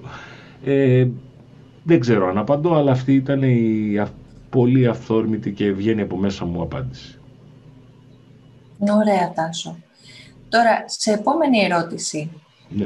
είναι, με το δίκτυ θετικότητας της ιδρυματοποίησης και της ρουτίνας να αιωρείται, ναι. το εμβόλιο της επιχειρηματικότητας και της κοινοτομίας ξαναέρχεται. Πού είναι ο Steve Jobs της Ελλάδας και της Κύπρου; Ε, στον καράζ. Ναι, είναι στον καράζ, αλλά ε, ναι, η απάντησή μου συνήθως σε αυτό, έτσι όπως το νιώθω και αν το λέω και στα παιδιά μου, ποτέ δεν πρέπει να αποκλείουμε επιλογές στη ζωή δεν θα γίνουμε όλοι επιχειρηματίες ούτε CEO. Μπορεί, μπορεί κάποιοι από εμάς, αν πρόκειται για τη νέα επιχειρηματικότητα οποιασδήποτε μορφής, να είμαστε η, η κόλλα που δένει τους εταίρους, την ομάδα. Μπορεί να είμαστε οι πιο conceptual thinkers, μπορεί να είμαστε οι πολιταράδες. Δεν το ξέρω. Υπάρχουν όμως πάρα πολλές προσπάθειες νέων επιχειρήσεων. Θέλω εδώ να πω ότι από τον Ιανουάριο μέχρι νομίζω τον Ιούλιο του 2020, Ιούλιο του 2020 ξεκίνησαν 24.000 νέες επιχειρήσεις στην Ελλάδα. Το πρόβλημά μας, σχετικά με το ερώτημα, είναι ότι οι επιχειρήσεις μας είναι πάρα πολύ μικρές. Το ίδιο συμβαίνει και στην Κύπρο, απλώς η Κύπρος έχει έναν πολύ ισχυρό τομέα υπηρεσιών νομικών και άλλων και πιο διεθνοποιημένο. Όταν λέω είναι μικρές οι επιχειρήσεις μας, είναι μικρά τα χωράφια μας, είναι μικροί οι συνεταιρισμοί μας, είναι μικροί οι μεταποιητικοί μας παίχτες, ε, που θα έπρεπε να ενώνονται σήμερα και να συγχωνεύονται. Ωραία. Υπάρχει τρόπος να αντιληφθούμε πόσο επηρεάζει το website το όνομά μας; Ναι, υπάρχει τρόπος. Ε, σήμερα είχα αυτή τη συζήτηση με έναν ε, πιθανό υποψήφιο πελάτη, ε, του οποίου του είπε κάποιος custom design και αυτά και το μισό λεπτό. φτιάξε αυτό που θέλεις και πήγαινε και κάνε μια συζήτηση με τους top 5 πελάτες σου που είναι αδέλφια. Δεύτερον, φτιάξε αυτό που θέλεις, ας μην μιλήσουμε για το format και πώς θα είναι, και συζήτα το με τους εργαζομένους σου, πριν το κάνεις. Τι θέλω να πω με αυτό. Το website είναι ένα πράγμα που το έχουν, το έχουν μάθει όλοι. Εγώ που ήμουνα σε εταιρεία τεχνολογίας πάντα έλεγα να φτιάξουμε μια σελίδα προϊόντικη που να έχει αυτή την προσφορά. Όταν φτιάχτηκε το πρώτο πρώτο Borrow My Brain που ακόμα δεν υπήρχε η 11 μας ομάδα ε, το έκανα μόνος μου βλέποντας από τη μία το YouTube χρησιμοποιώντας ένα template του WordPress να μάθω τι γίνεται από πίσω. Το website ναι, είναι κομμάτι της μάρκας. Λέει πολλά για εμάς. Είναι η βιτρίνα του μαγαζιού μας στη ψηφιακή εποχή. Όμως για να γίνει κομμάτι της μάρκας πρέπει πρώτα να αποφασίσουμε ποια είναι η μάρκα και μετά ότι αυτό θα γίνει visually represented εκεί. Δεύτερον, επειδή το site έχει μία παγίδα, έχει πολλά καλούδια, μπορείς να το μάθεις εύκολα και κάνεις και κρεμαστά και pop-up και αυτό και το Είναι, είναι πολύ εύκολο να πέσεις στην παγίδα, να είσαι όμορφος και από μέσα λίγο άπλητος. Αυτή είναι η απάντησή μου. Ευχαριστώ Τάσο και προχωράω στην επόμενη. Πώς μπορεί να δουλέψει το e-commerce σε επιχειρήσεις B2B? Ε, το e-commerce μπορεί να μην δουλέψει στην κλασική του μορφή που το ξέρουμε ένα παπούτσι, μία ζώνη κτλ. Αλλά στη λογική, στην ε, κατηγορία του B2B υπάρχουν ε, η, η, λογική του έχει εφαρμοστεί με πάρα πολλές λύσεις. Από το απλό, είμαι ένας freelancer και έχω ένα online calendar που αμέσως ειδοποιεί όλα μου τα καλεντάρια, τα Outlook. Τα... Η λογική του e-commerce όμως είναι ότι πρέπει να δίνεις υπηρεσίες οι οποίες μπορεί να μην τις έχουμε φανταστεί. Σήμερα λένε ότι το βασικό πρόβλημα και το περίπου το συνυπογράφω για όλο αυτό το χαμό που έγινε με τους courier δεν το έχουν οι courier. Γιατί ξαφνικά συν 80% αύξηση πού να βρουν τόσο κόσμο και μηχανάκια. Τα ίδια μηχανάκια τα θέλουν και τα δύο-τρία μεγάλα σούπερ μάρκετ, αν εξαιρέσουμε νομίζω το Lidl που δεν έχει. Τα θέλουν όλα τα σουλατζίδικα, τα θέλουν οι καφετζίδες, δηλαδή έπρεπε να έχουμε 3 εκατομμύρια μηχανάκια. Η βασική ευθύνη λοιπόν λένε ότι είναι στο e-shop. Για πάμε τώρα στην B2B υπηρεσία. Έχει σκεφτεί κανένας να νοικιάζει το χρόνο του φορτηγού; Έχει σκεφτεί κανένας ότι άλλοι, όπως λέμε, ο coach έχει συνεδρία μία ώρα, δύο ώρες, τρεις ώρες. Έχει σκεφτεί ο δικηγόρος ότι πρέπει να κάνει μία κατανομή του προσωπικού του. Πέντε δικηγόροι είναι, τρεις και έχουν 100 υποθέσεις. Άμα γίνουν χίλιες. Στο B2B δεν πρόκειται να εφαρμοστεί ποτέ με τη λογική του WooCommerce ή του Marketo ή, ή ας πούμε του Shopify αλλά θα πρέπει να αξιοποιήσουμε τη λογική του γρήγορα κλείνω δουλειές και δίνω αξία και απαντήσεις. Ένα παράδειγμα επειδή αναφέρθηκα στους δικηγόρους. Είναι πειραματικό, δεν ξέρω αν έχει γίνει rollout τόσο πολύ. Νομίζω στο χώρο της ναυτιλίας μάζεψαν όλη την ομολογία και το κάναν και λίγο καλύτερα από ότι είναι η πλατφόρμα των Αθηναίων δικηγόρων για τα δικαστήριά μας. Αυτό θα μπορούσε να γλιτώνει χρόνο και αν περιμένεις ότι θα πάρεις 100 ευρώ από τη συνεδρία να δίνεις μία απάντηση σε ένα νομικό πρόβλημα με 10. Τα λεγόμενα disruptions ή όπως αλλιώς μπορούμε να το πούμε. Άρα η λογική του e-commerce θα επηρεάσει το B2B. Θα επηρεάσει τις ασφάλειες, θα επηρεάσει την προσωπική συμβουλευτική, θα επηρεάσει τα νομικά κλπ. κλπ. Νομίζω. Ναι, ε, νομίζω ότι το έχεις καλύψει και περνάμε στο επόμενο σημείο και ερώτημα. Ναι. αν ρωτήσεις την τάδε επιτυχημένη επιχείρηση τι έκανε να προχωρήσει μπροστά, θα σου πει το προϊόν. Ναι. Αν ρωτήσεις τον πρόεδρο του ΣΕΒ, θα σου πει η αγορά. Αν ρωτήσεις τον Δίνα Γκουρού, θα σου πει η ομάδα. 9 στις 10 λέει οι startups δεν καταφέρουν να κάνουν ρεβεγιόν. Τελικά, τι μετράει περισσότερο; Ε, τρομερή ερώτηση. Ε, δεν ξέρω αν θα την απαντήσω. Ε, να σας πω τι έχω καταλάβει εγώ. Ε, έχω δουλέψει με χιλιάδες ανθρώπους. Για μια φορά το λέω στα παιδιά μου και ίσως είναι κακό, αλλά τους το λέω για να με εμπιστευτούν όταν τους λέω κάποια κρίση για ανθρώπους. Λοιπόν, πρέπει να σας πω ότι όπου έχω δει ανθρώπους που γυαλίζει το μάτι τους και έχουν το διάολο μέσα τους, καταφέρουν απίστευτα πράγματα. Ε, θα έλεγα την ομάδα Και θα σας πω γιατί. Η αγορά είναι έτσι, είναι ένα roller coaster. Λεφτά υπάρχουν, δεν υπάρχουν, μια καταστροφή, δεν ξέρω τι. Χωρίς ομάδα όμως, δεν μιλάω για την ομάδα την Κομιλφό, γιατί έχω βρεθεί και εκεί στα μεγάλα politics των εταιριών. Ναι, μάλιστα, ό,τι ωραία ιδέα είναι αυτή που είπατε και κάνουν άλλα. Μιλάω για την ομάδα που είναι δεμένη. Από το μικρό γραφείο που βγάζει πιο χαμογελαστά τη δουλειά και πιο καλά, μέχρι την επιχειρηματική ομάδα που οδηγεί. Εδώ έχουμε πολλά παραδείγματα που αποδεικνύουν πόσο χρήσιμη θα ήταν η ομάδα. Έχουμε επενδυτικά funds που κατέστρεψαν εταιρείες στην Ελλάδα. Έχουμε εταιρείες και brands διεθνή που πλήρωσαν τη δικαιοχρησία και οι ομάδες ήταν ακατάλληλες. Και το βάζω στην ομάδα. Να σας πω γιατί. Από τον freelancer ο οποίος φτιάχνει ένα website στο υπόγειό του μέχρι το μεγάλο executive τελικά αυτός που σε κρατάει να βγάλεις πέρα τη λάτρα και τα προβλήματα είναι η ομάδα. Έχουμε ένα πρόβλημα στις ομάδες. Δεν είναι οι αγορές ούτε τα λεφτά. Και το πρόβλημα στις ομάδες φαίνεται στις μεγάλες εταιρείες μας κυρίως, που είναι υποτίθεται πρότυπο για τις μικρότερες.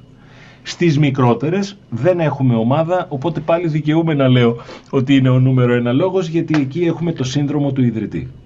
Δηλαδή, μιλάμε με άνθρωπο, εσύ Μυρσίνη θυμάσαι σε τι αναφέρομαι και μας λέει δεν μπορώ να σας απαντήσω μισό λεπτό να έρθει. Ποιος να έρθει; Θα έρθει, θα έρθει τώρα.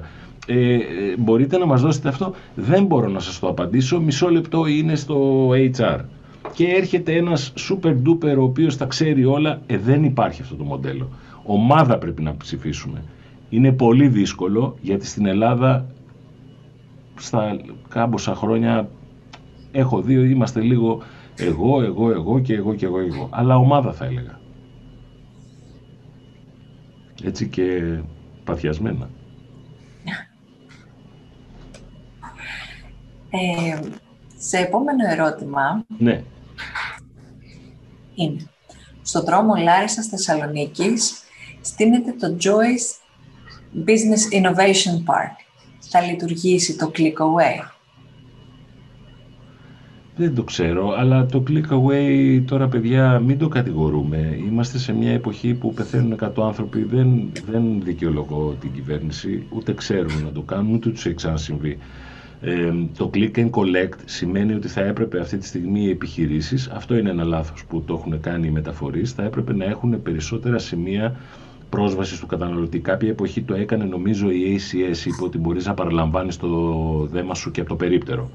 Φαίνεται ότι δεν βρήκε πολιτές, δεν το έκανε, το βαρέθηκε, ή δεν έβγαζε λεφτά ή ότι δεν δεχόντουσαν αυτοί. Ποιος ξέρει, κάτι τέτοιο συνέβη.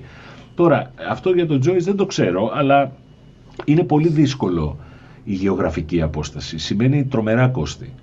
Ε, είναι, είναι γνωστό ότι η μεγάλη αλυσίδα που μας έμαθε να τρώμε fast food ε, μάτωνε από τα κόστη μεταφορών, έτσι ε, περάσαμε εποχή στη χώρα που ο μηχανικός επειδή έβγαινε από το Εθνικό Μετσόβιο έπαιρνε πρώτο μισθό 1800 ευρώ γιατί κάποτε υπογράφηκε μια σύμβαση. Οπότε τι θέλω να πω με αυτό; Ε, οι αγορές, οι επαρχιακές έχουν δυναμική αλλά πιο κλειστή. Αν θα κάνεις κάτι μεγάλο νομίζω ότι έχει ένα βαθμό ρίσκου. Αν θα κάνεις κάτι πιο έξυπνο και πιθανώς συνασπίσεις πολλές επιχειρήσεις shopping shop να σε βοηθήσει κάπου στην επαρχία δεν το ξέρω. Ίσως είναι και αυτό ένα business case που μπορεί να βγαίνει πέρα.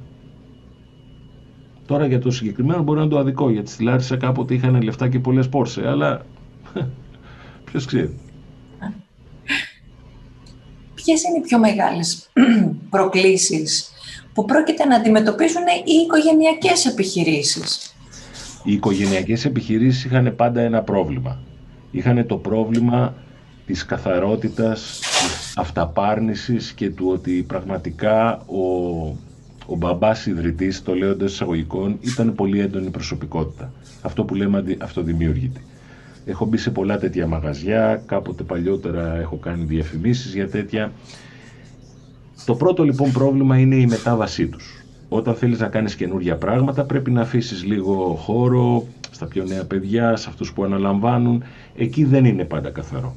Το δεύτερο είναι το εξής. Είναι το όνομα του ιδρυτή. Μπορεί να είναι συνειφασμένο με πολύ θετικά πράγματα αλλά και πολύ αρνητικά πράγματα στην αγορά, στα δίκτυα, στους μεταπολιτές και τους συνεργάτες. Και το τρίτο που συμβαίνει είναι ότι συνήθως αυτές οι επιχειρήσεις, επειδή δεν έχουν τα στελέχη ή αυτή την ετοιματζίλα που έχουν οι πολυεθνικές για τα social media, δεν παρουσιάζουν επικοινωνιακή δράση, όχι μόνο στα social media, που να είναι πλούσια, να μιλάνε λίγο για κουλτούρα, λίγο για αποτελέσματα κτλ. Και το τέταρτο είναι ότι οι οικογενειακές επιχειρήσεις μετά από κάποιο χρόνο, μπείτε να διαβάσετε το άρθρο μας που δείχνει το σύνδρομο του ιδρυτή, περίπου η θεωρία λέει ότι στα 10 χρόνια δοκιμάζονται. Η θεωρία. Δεν είναι λάθος δικό μας. Ε, στα 15 χρόνια, αν δεν έχουν μετεξελίξει κάπως το είναι τους, είναι έτοιμες ε, ε, για φούντο. Και τα στοιχεία είναι και από Ευρώπη και από Αμερική. Στην Ελλάδα δεν έχουν γίνει ποτέ, νομίζω ότι τις μετρήσεις, αν έχει κάνει κάποιο επιμελητήριο. Άρα είναι η έντονη προσωπικότητα του ιδρυτή, η εξέλιξη δίνω χώρο σε νέα παιδιά, νέα πράγματα, νέο πειραματισμό, η εξωτερική επικοινωνία και από εκεί και πέρα νομίζω ε, το τελευταίο που θα έλεγα είναι ότι αυτές μπορεί να έχουν καλή και κακή εικόνα. Το λέω έτσι ευγενικά γιατί δεν, δεν μπορούμε να το πούμε συνταγή για όλους. Να πω κάτι γι' αυτό, επειδή έτσι το έχω πολύ καημό που έχω δουλέψει για τέτοιες εταιρείες και απλά έτσι με πολύ αγάπη θέλω να πω ότι οι οικογενειακές επιχειρήσεις πρέπει να μάθουν να ακούνε. Να ακούνε για τους τρίτους. Ναι, ναι, ναι. Γιατί τι, τι καταλαβαίνω ότι γίνεται. Ε, μιλάει η μάνα στο παιδί και το παιδί στη μάνα ή στο πατέρα ή τα αδέρφια και θεωρούν ότι το θέμα συζητήθηκε, καλύφθηκε, αποφασίσαμε. Ναι. Όμως τώρα η τεχνογνωσία είναι πολύ πιο ευρεία.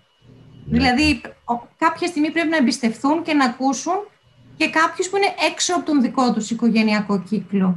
Οπότε έτσι με πολύ αγάπη να πω να ακούνε. Είναι δύσκολο, ξέρεις, καμιά φορά να αφήσουν τα ενία ουσιαστικά. Ε. Και να οδηγηθούν από άλλους. Μην αφήσουν τα ενία. ναι, είναι, είναι και αυτό όμως ε, το να ρίξουν λίγο. Αν δεν τα αφήσουν θα τους τα πάρει κάποια αγορά. Αυτό. Πάμε. Άλλο. Ο φυσικός πλούτος της χώρας είναι δεδομένος. Έχουμε αρκετά παραδείγματα καινοτόμων αγροτικών προϊόντων. Αλήθεια, αλήθεια.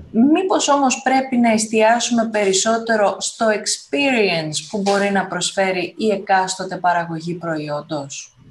του ε, προϊόντος; Τώρα, τι είδους εμπειρία εννοεί, δεν ξέρω ο φίλος ή η φίλη. Πρέπει να σας πω ότι είμαι θειασότης αυτού ε, δεν είμαι τρελός, από τη μία αγαπώ την τεχνολογία και από την άλλη αυτό. Έχουμε πράγματι τρομερά παραδείγματα. Υπάρχει προϊόν αυτή τη στιγμή που παράγεται έχοντας αντιγράψει τους κανόνες ποιότητας της Bayer, που είναι η πιο αυστηρή που υπάρχει σε αυτό, έτσι. Ε, υπάρχουν προϊόντα που έχουν μεταποιηθεί, έχουν συσκευαστεί, έχουν φτάσει. Αλλά κοιτάξτε, εδώ έχουμε πάλι ένα πρόβλημα. Και το λέω σαν πρόβλημα αλλά μαζί και μεγάλη ευκαιρία. Τα νέα μας παιδιά ε, πιστεύουν ότι όλοι πρέπει να γίνουν managers, digital κτλ. Δεν το λέω κοροϊδεύοντας κανέναν. Η μεγάλη ευκαιρία είναι να αλλάξουν τα μυαλά σε τοπικές παραγωγές και προϊόντα. Διότι δεν είμαστε Δανείοι, το ξέρω, δεν είμαστε καν Ρουμάνοι στα γαλακτοκομικά, δεν είμαστε Ισπανοί στην Ελιά, αλλά επειδή έχει τύχει να πληρώσω ένα λίτρο λάδι 18,5 ευρώ στη Στοχόλμη, πρέπει να σας πω ότι εκεί είναι το μεγάλο μας κενό.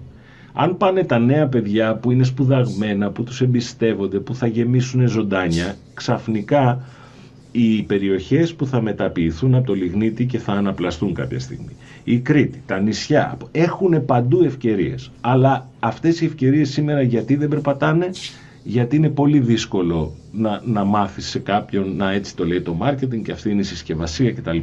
Και αυτοί που το κάνουν έχουν τόσο μικρές παραγωγές που αντί να παντρέψουν όλοι μαζί το ίδιο λάδι, το ίδιο ρόδι, το, την ίδια ελιά, δεν ξέρω τι, ε, και να βγάλουν μεγαλύτερες ποσότητες για να διαπραγματευτούν, κάπου χάνεται εκεί και είναι ένας αγώνας 5-0. Έτσι νομίζω. Έχουμε ακόμα σε διέκοψα, συγγνώμη. Όχι, όχι, λέω άλλη ερώτηση. Έχουμε, έχουμε άλλες δύο ερωτήσεις. Ό,τι θέλω. Η πρώτη τελευταία ερώτηση είναι η εξής. Μια εταιρεία μικρή ή μεγάλη πάντα λαμβάνει υπόψη της και τον ανταγωνισμό. αν ο ανταγωνισμός κάνει κάτι και το κάνει καλά, έχει επιτυχία. Για παράδειγμα, βλέπουμε τώρα όπως είναι η παρουσία στα social media, το ναι. να υπάρχουν προσφορές. Εμείς από τη δική μας την πλευρά τι πρέπει να κάνουμε, να ακολουθήσουμε; Ναι. ή πάθηση θυσία να διαφοροποιηθούμε και πώς θα το πετύχουμε αυτό; Κοιτάξτε και σε αυτό δεν είναι απόλυτες οι απαντήσεις, εξαρτάται από την εταιρεία και την περιοχή, αλλά θα σας πω μια απόλυτη πεποίθηση που έχω από την ταπεινή μου εμπειρία. Αυτός που κάνει συνέχεια το μάτι έτσι και κοιτάει τον ανταγωνισμό δεν έχει δικιά του ατζέντα. Αυτός ο οποίος του είπανε, άκου να δεις, κάθε εβδομάδα δύο διαγωνισμούς, τσάντα φούστα και πουλάει, επειδή υπάρχουν πολλοί τσάντα φούστα, αν περάσει ένα εξάμεινο και του πεις και τώρα τι κάνουμε αφού δεν πήγε καλά, αυτό εννοώ δεν έχει δικιά του ατζέντα. Δεν θέλω να πω τη λέξη στρατηγική, γιατί είναι ντροπή να την πω, αλλά ε, ο ανταγωνισμός είχε πάντα ένα infatuation επάνω, πάνω στους μαρκετίες. Μόνο που παλιά υπήρχαν λεφτά. Ακόμα και ένα μικρό νερό διαφημιζόταν στα ίδια κανάλια που ήταν το μεγάλο νερό. Σήμερα που μας φαίνεται εύκολο και το ίντερνετ και ήρθε ένας τύπος και μας είπε με 300 ευρώ θα σου φτιάξω site κλπ. κλπ, κλπ. Ο ανταγωνισμός έχει μία δεύτερη κακή πλευρά.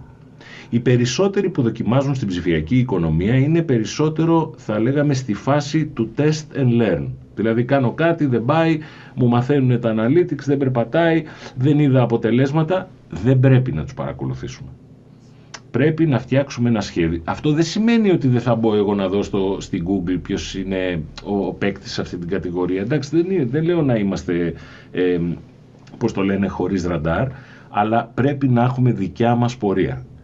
Δεν έχεις πορεία όταν απλά αντιγράφεις. Και δυστυχώς εδώ φταίνε και οι διαπρίσιοι κήρυκες του ίντερνετ, οι οποίοι από business, από θεωρία και marketing κτλ.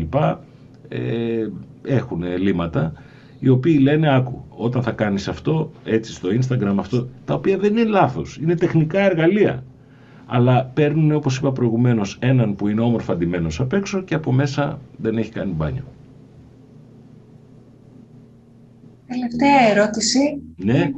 Και τώρα τι κάνουμε; Πώς μας βοηθάει το marketing και η επικοινωνία; Πώς καταφέρνουμε να φτάσουμε να κάνουμε αυτό το brand ανθρώπινο; Ναι. Η απάντηση εδώ είναι απλή γιατί έχω το θράσος να μην έχω το πρόβλημα του κυρίου ή της κυρίας που ρωτάει. Λοιπόν, η απάντησή μου είναι η εξής. Πιστεύω ότι θα είμαστε, είναι προσωπική μου εκτίμηση, θα είμαστε για τρεις-τέσσερις μήνες ακόμα μέσα έξω. Δεύτερον, πιστεύω ότι, και κατανοώ από αυτά που διαβάζω, ότι ακόμα και όταν κάνουμε το εμβόλιο, ε, θα είμαστε πάλι με, προσεκτικά με τις μάσκες και έτσι είναι το σωστό. Ωραία. Μας δίνεται ένας χρόνος, ακόμα και αν πούμε ότι χάσαμε 1,5 μήνα, 2 μήνες, 45 μέρες, 10 μέρες πωλήσεων, ας το πούμε έτσι χοντρά, αποτελεσμάτων, να κάτσουμε κάτω σπάστα και ξαναρίχτα. Αν οι 10 κωδικοί εδώ και καιρό βλέπουμε ότι τους τραβάει μόνο ένας, αν οι τρεις άνθρωποι των πωλήσεων είναι 40 χρόνια έχουν επιβδίσει, αν, αν, αν χιλιαδιό, το marketing σου ξαναβάζει σε ένα χαρτί είναι χαρακτηριστικό ότι όταν κάνουμε brand key workshop σε τρεις ώρες μας λέει ιδιοκτήτης επιχείρησης. Αυτό είναι δύσκολο, μας βάζετε πολλά. Εγώ αναρωτιέμαι χωρίς μπορώ my brain σιγά τα αυγά. Χάθηκε ο κόσμος η επιχείρηση να κάτσει η μικρή, η μεσαία τρεις ώρες να συζητήσει τι πρέπει να κάνει, να αλλάξει. Δεν χρειάζεται να είναι ε, δραματικά καινούργια πράγματα μπορεί να χρειάζεται να συμμορφώσει, να περικόψει, να, να τροποποιήσει κάποια πράγματα. Άρα το marketing και η επικοινωνία είναι μια συνεκτική λογική. Δεν μπορεί στην εποχή μας, όπως παλιά πριτάνευε η επικοινωνία, δεν μπορεί ή κάποιος την έβγαζε πέρα με μια μικρή συσκευασία και ένα claim τώρα έχει αντί για τρία σε ένα κόκκους, έχει πέντε σε ένα. Αλλά είναι εποχή που την ξέρουμε την επικοινωνία, τις ξέρουμε πλέον τις συνταγές, ξέρουμε τι πρέπει να κάνουμε ως employer brand στο LinkedIn, ξέρουμε πότε πρέπει να ανεβάζουμε εκεί και δόθε, αλλά πρέπει να βάλουμε κάτω προϊόν, για ποιον, πόσο, πού, πότε, πώς. Υπάρχουν τα εργαλεία και τα online και τα user personas, έτσι να πούμε για το hype, αλλά υπάρχει και η ουσία. Τι μπορεί να αντέξει η επιχείρηση; Εγώ δεν πιστεύω ότι θα είναι τα ίδια τα καφενεία μας μετά και όλα αυτά τα all day ε, κάτι. Δεν πιστεύω ότι θα είναι τα ίδια τα σούπερ μάρκετ μας. Δηλαδή, θέλω να πω με αυτό, λίγη σκέψη. Δώστε λίγο χρόνο στην επιχείρηση. Σκεφτείτε για αυτή. Όσο μικρή και να είναι. Στο Αίγιο, στην Καβάλα, στην Κρήτη, στην Αθήνα. Θέλει λίγο χρόνο σκέψης. Δημιουργήθηκε και ένας προβληματισμός. Για πες τον. Αν η αγορά ακόμα δεν έχει καταλάβει ότι αλλάζει και λειτουργεί με παραδοσιακό τρόπο, πώς ενεργούμε; Εάν είμαστε καινοτόμοι, θα επενδύσουμε χωρίς αποτέλεσμα, λόγω χάρη το αυτοκίνητο smart. Καινοτομία. Αλλά η αγορά δεν το δέχτηκε. Ναι, ναι, την ξέρω την ερώτηση και είναι πολύ σωστή η ερώτηση ή ο προβληματισμός. Λοιπόν, κοιτάξτε, εδώ πρέπει να πούμε κάτι. Από αρχαιοτά των χρόνων, όποιος μπαίνει πρώτος σε μια καινούργια αγορά πληρώνει τα σπασμένα. Πώς λένε πρώτη φορά που πας να αγοράσεις το πρώτο σου ακριβό κινητό, ε, θα, τότε θα συνειδητοποιήσεις ότι δεν, δεν αξίζει και πολύ. Λοιπόν, τι θέλω να πω; Θέλω να πω ότι όταν μπεις πρώτος σε μια καινούρια νεοδιαμορφούμενη αγορά, ας πούμε για παράδειγμα της ηλεκτροκίνησης, έτσι. Αυτή τη στιγμή θα φτιαχτούν οι σταθμοί φόρτωσης. Πρέπει να φτιαχτούν υποτίθεται σε 5-6 μήνες. Αυτή τη στιγμή θα φτιαχτούν οι αντλίες. Αυτή τη στιγμή θα δημιουργηθούν ε, διαφημιστικά μέσα. Εκεί που πάω και βάζω ε, ρεύμα στο αυτοκίνητό μου να βλέπω ε, παγκάκι σε εμπιστοσύνη. Μάλιστα. Αυτή τη στιγμή θα φτιαχτούν οι προμηθευτές και όλοι αυτοί που θα το διαχειριστούν το σύστημα κλπ. κλπ. Άρα είναι πολύ πρόημο κάποιος να μπει ξεκινάω γιατί έχω το ειδικό ανταλλακτικό της Αγγλίας. Μπορεί να προετοιμάζεται, μπορεί να κάνει memorandum of understanding με τα εργοστάσια. Το δεύτερο που θέλω να πω είναι ότι εμείς δα δεν πεθαίνουμε σαν χώρα από καινούριε αγορές. Εμείς πρέπει να συνεφέρουμε πρώτα απ' όλα τις υπάρχουσες. Και το κακό είναι ότι είμαστε πάρα πολύ μαζεμένοι στις υπηρεσίες. Ε, εμπόριο και υπηρεσίες. Το δεύτερο είναι ότι πρέπει να αναζητήσουμε ευκαιρίες στα τουριστικά destinations έξω από το segment του τουρισμού, ο οποίος δεν πρόκειται να αλλάξει άμα του φέρεις 10 καράβια από την Τούι να τους, να τους ταΐζει πρωινό, αυτό θα κάνει. Και εκεί υπάρχουν ευκαιρίες. Υπάρχει μύθος, υπάρχει αυθεντικότητα, υπάρχουν άνθρωποι που ξεκίνησαν από ένα Airbnb και σήμερα διαχειρίζονται 10 βιλίτσες. Ναι, τους θα χαλάει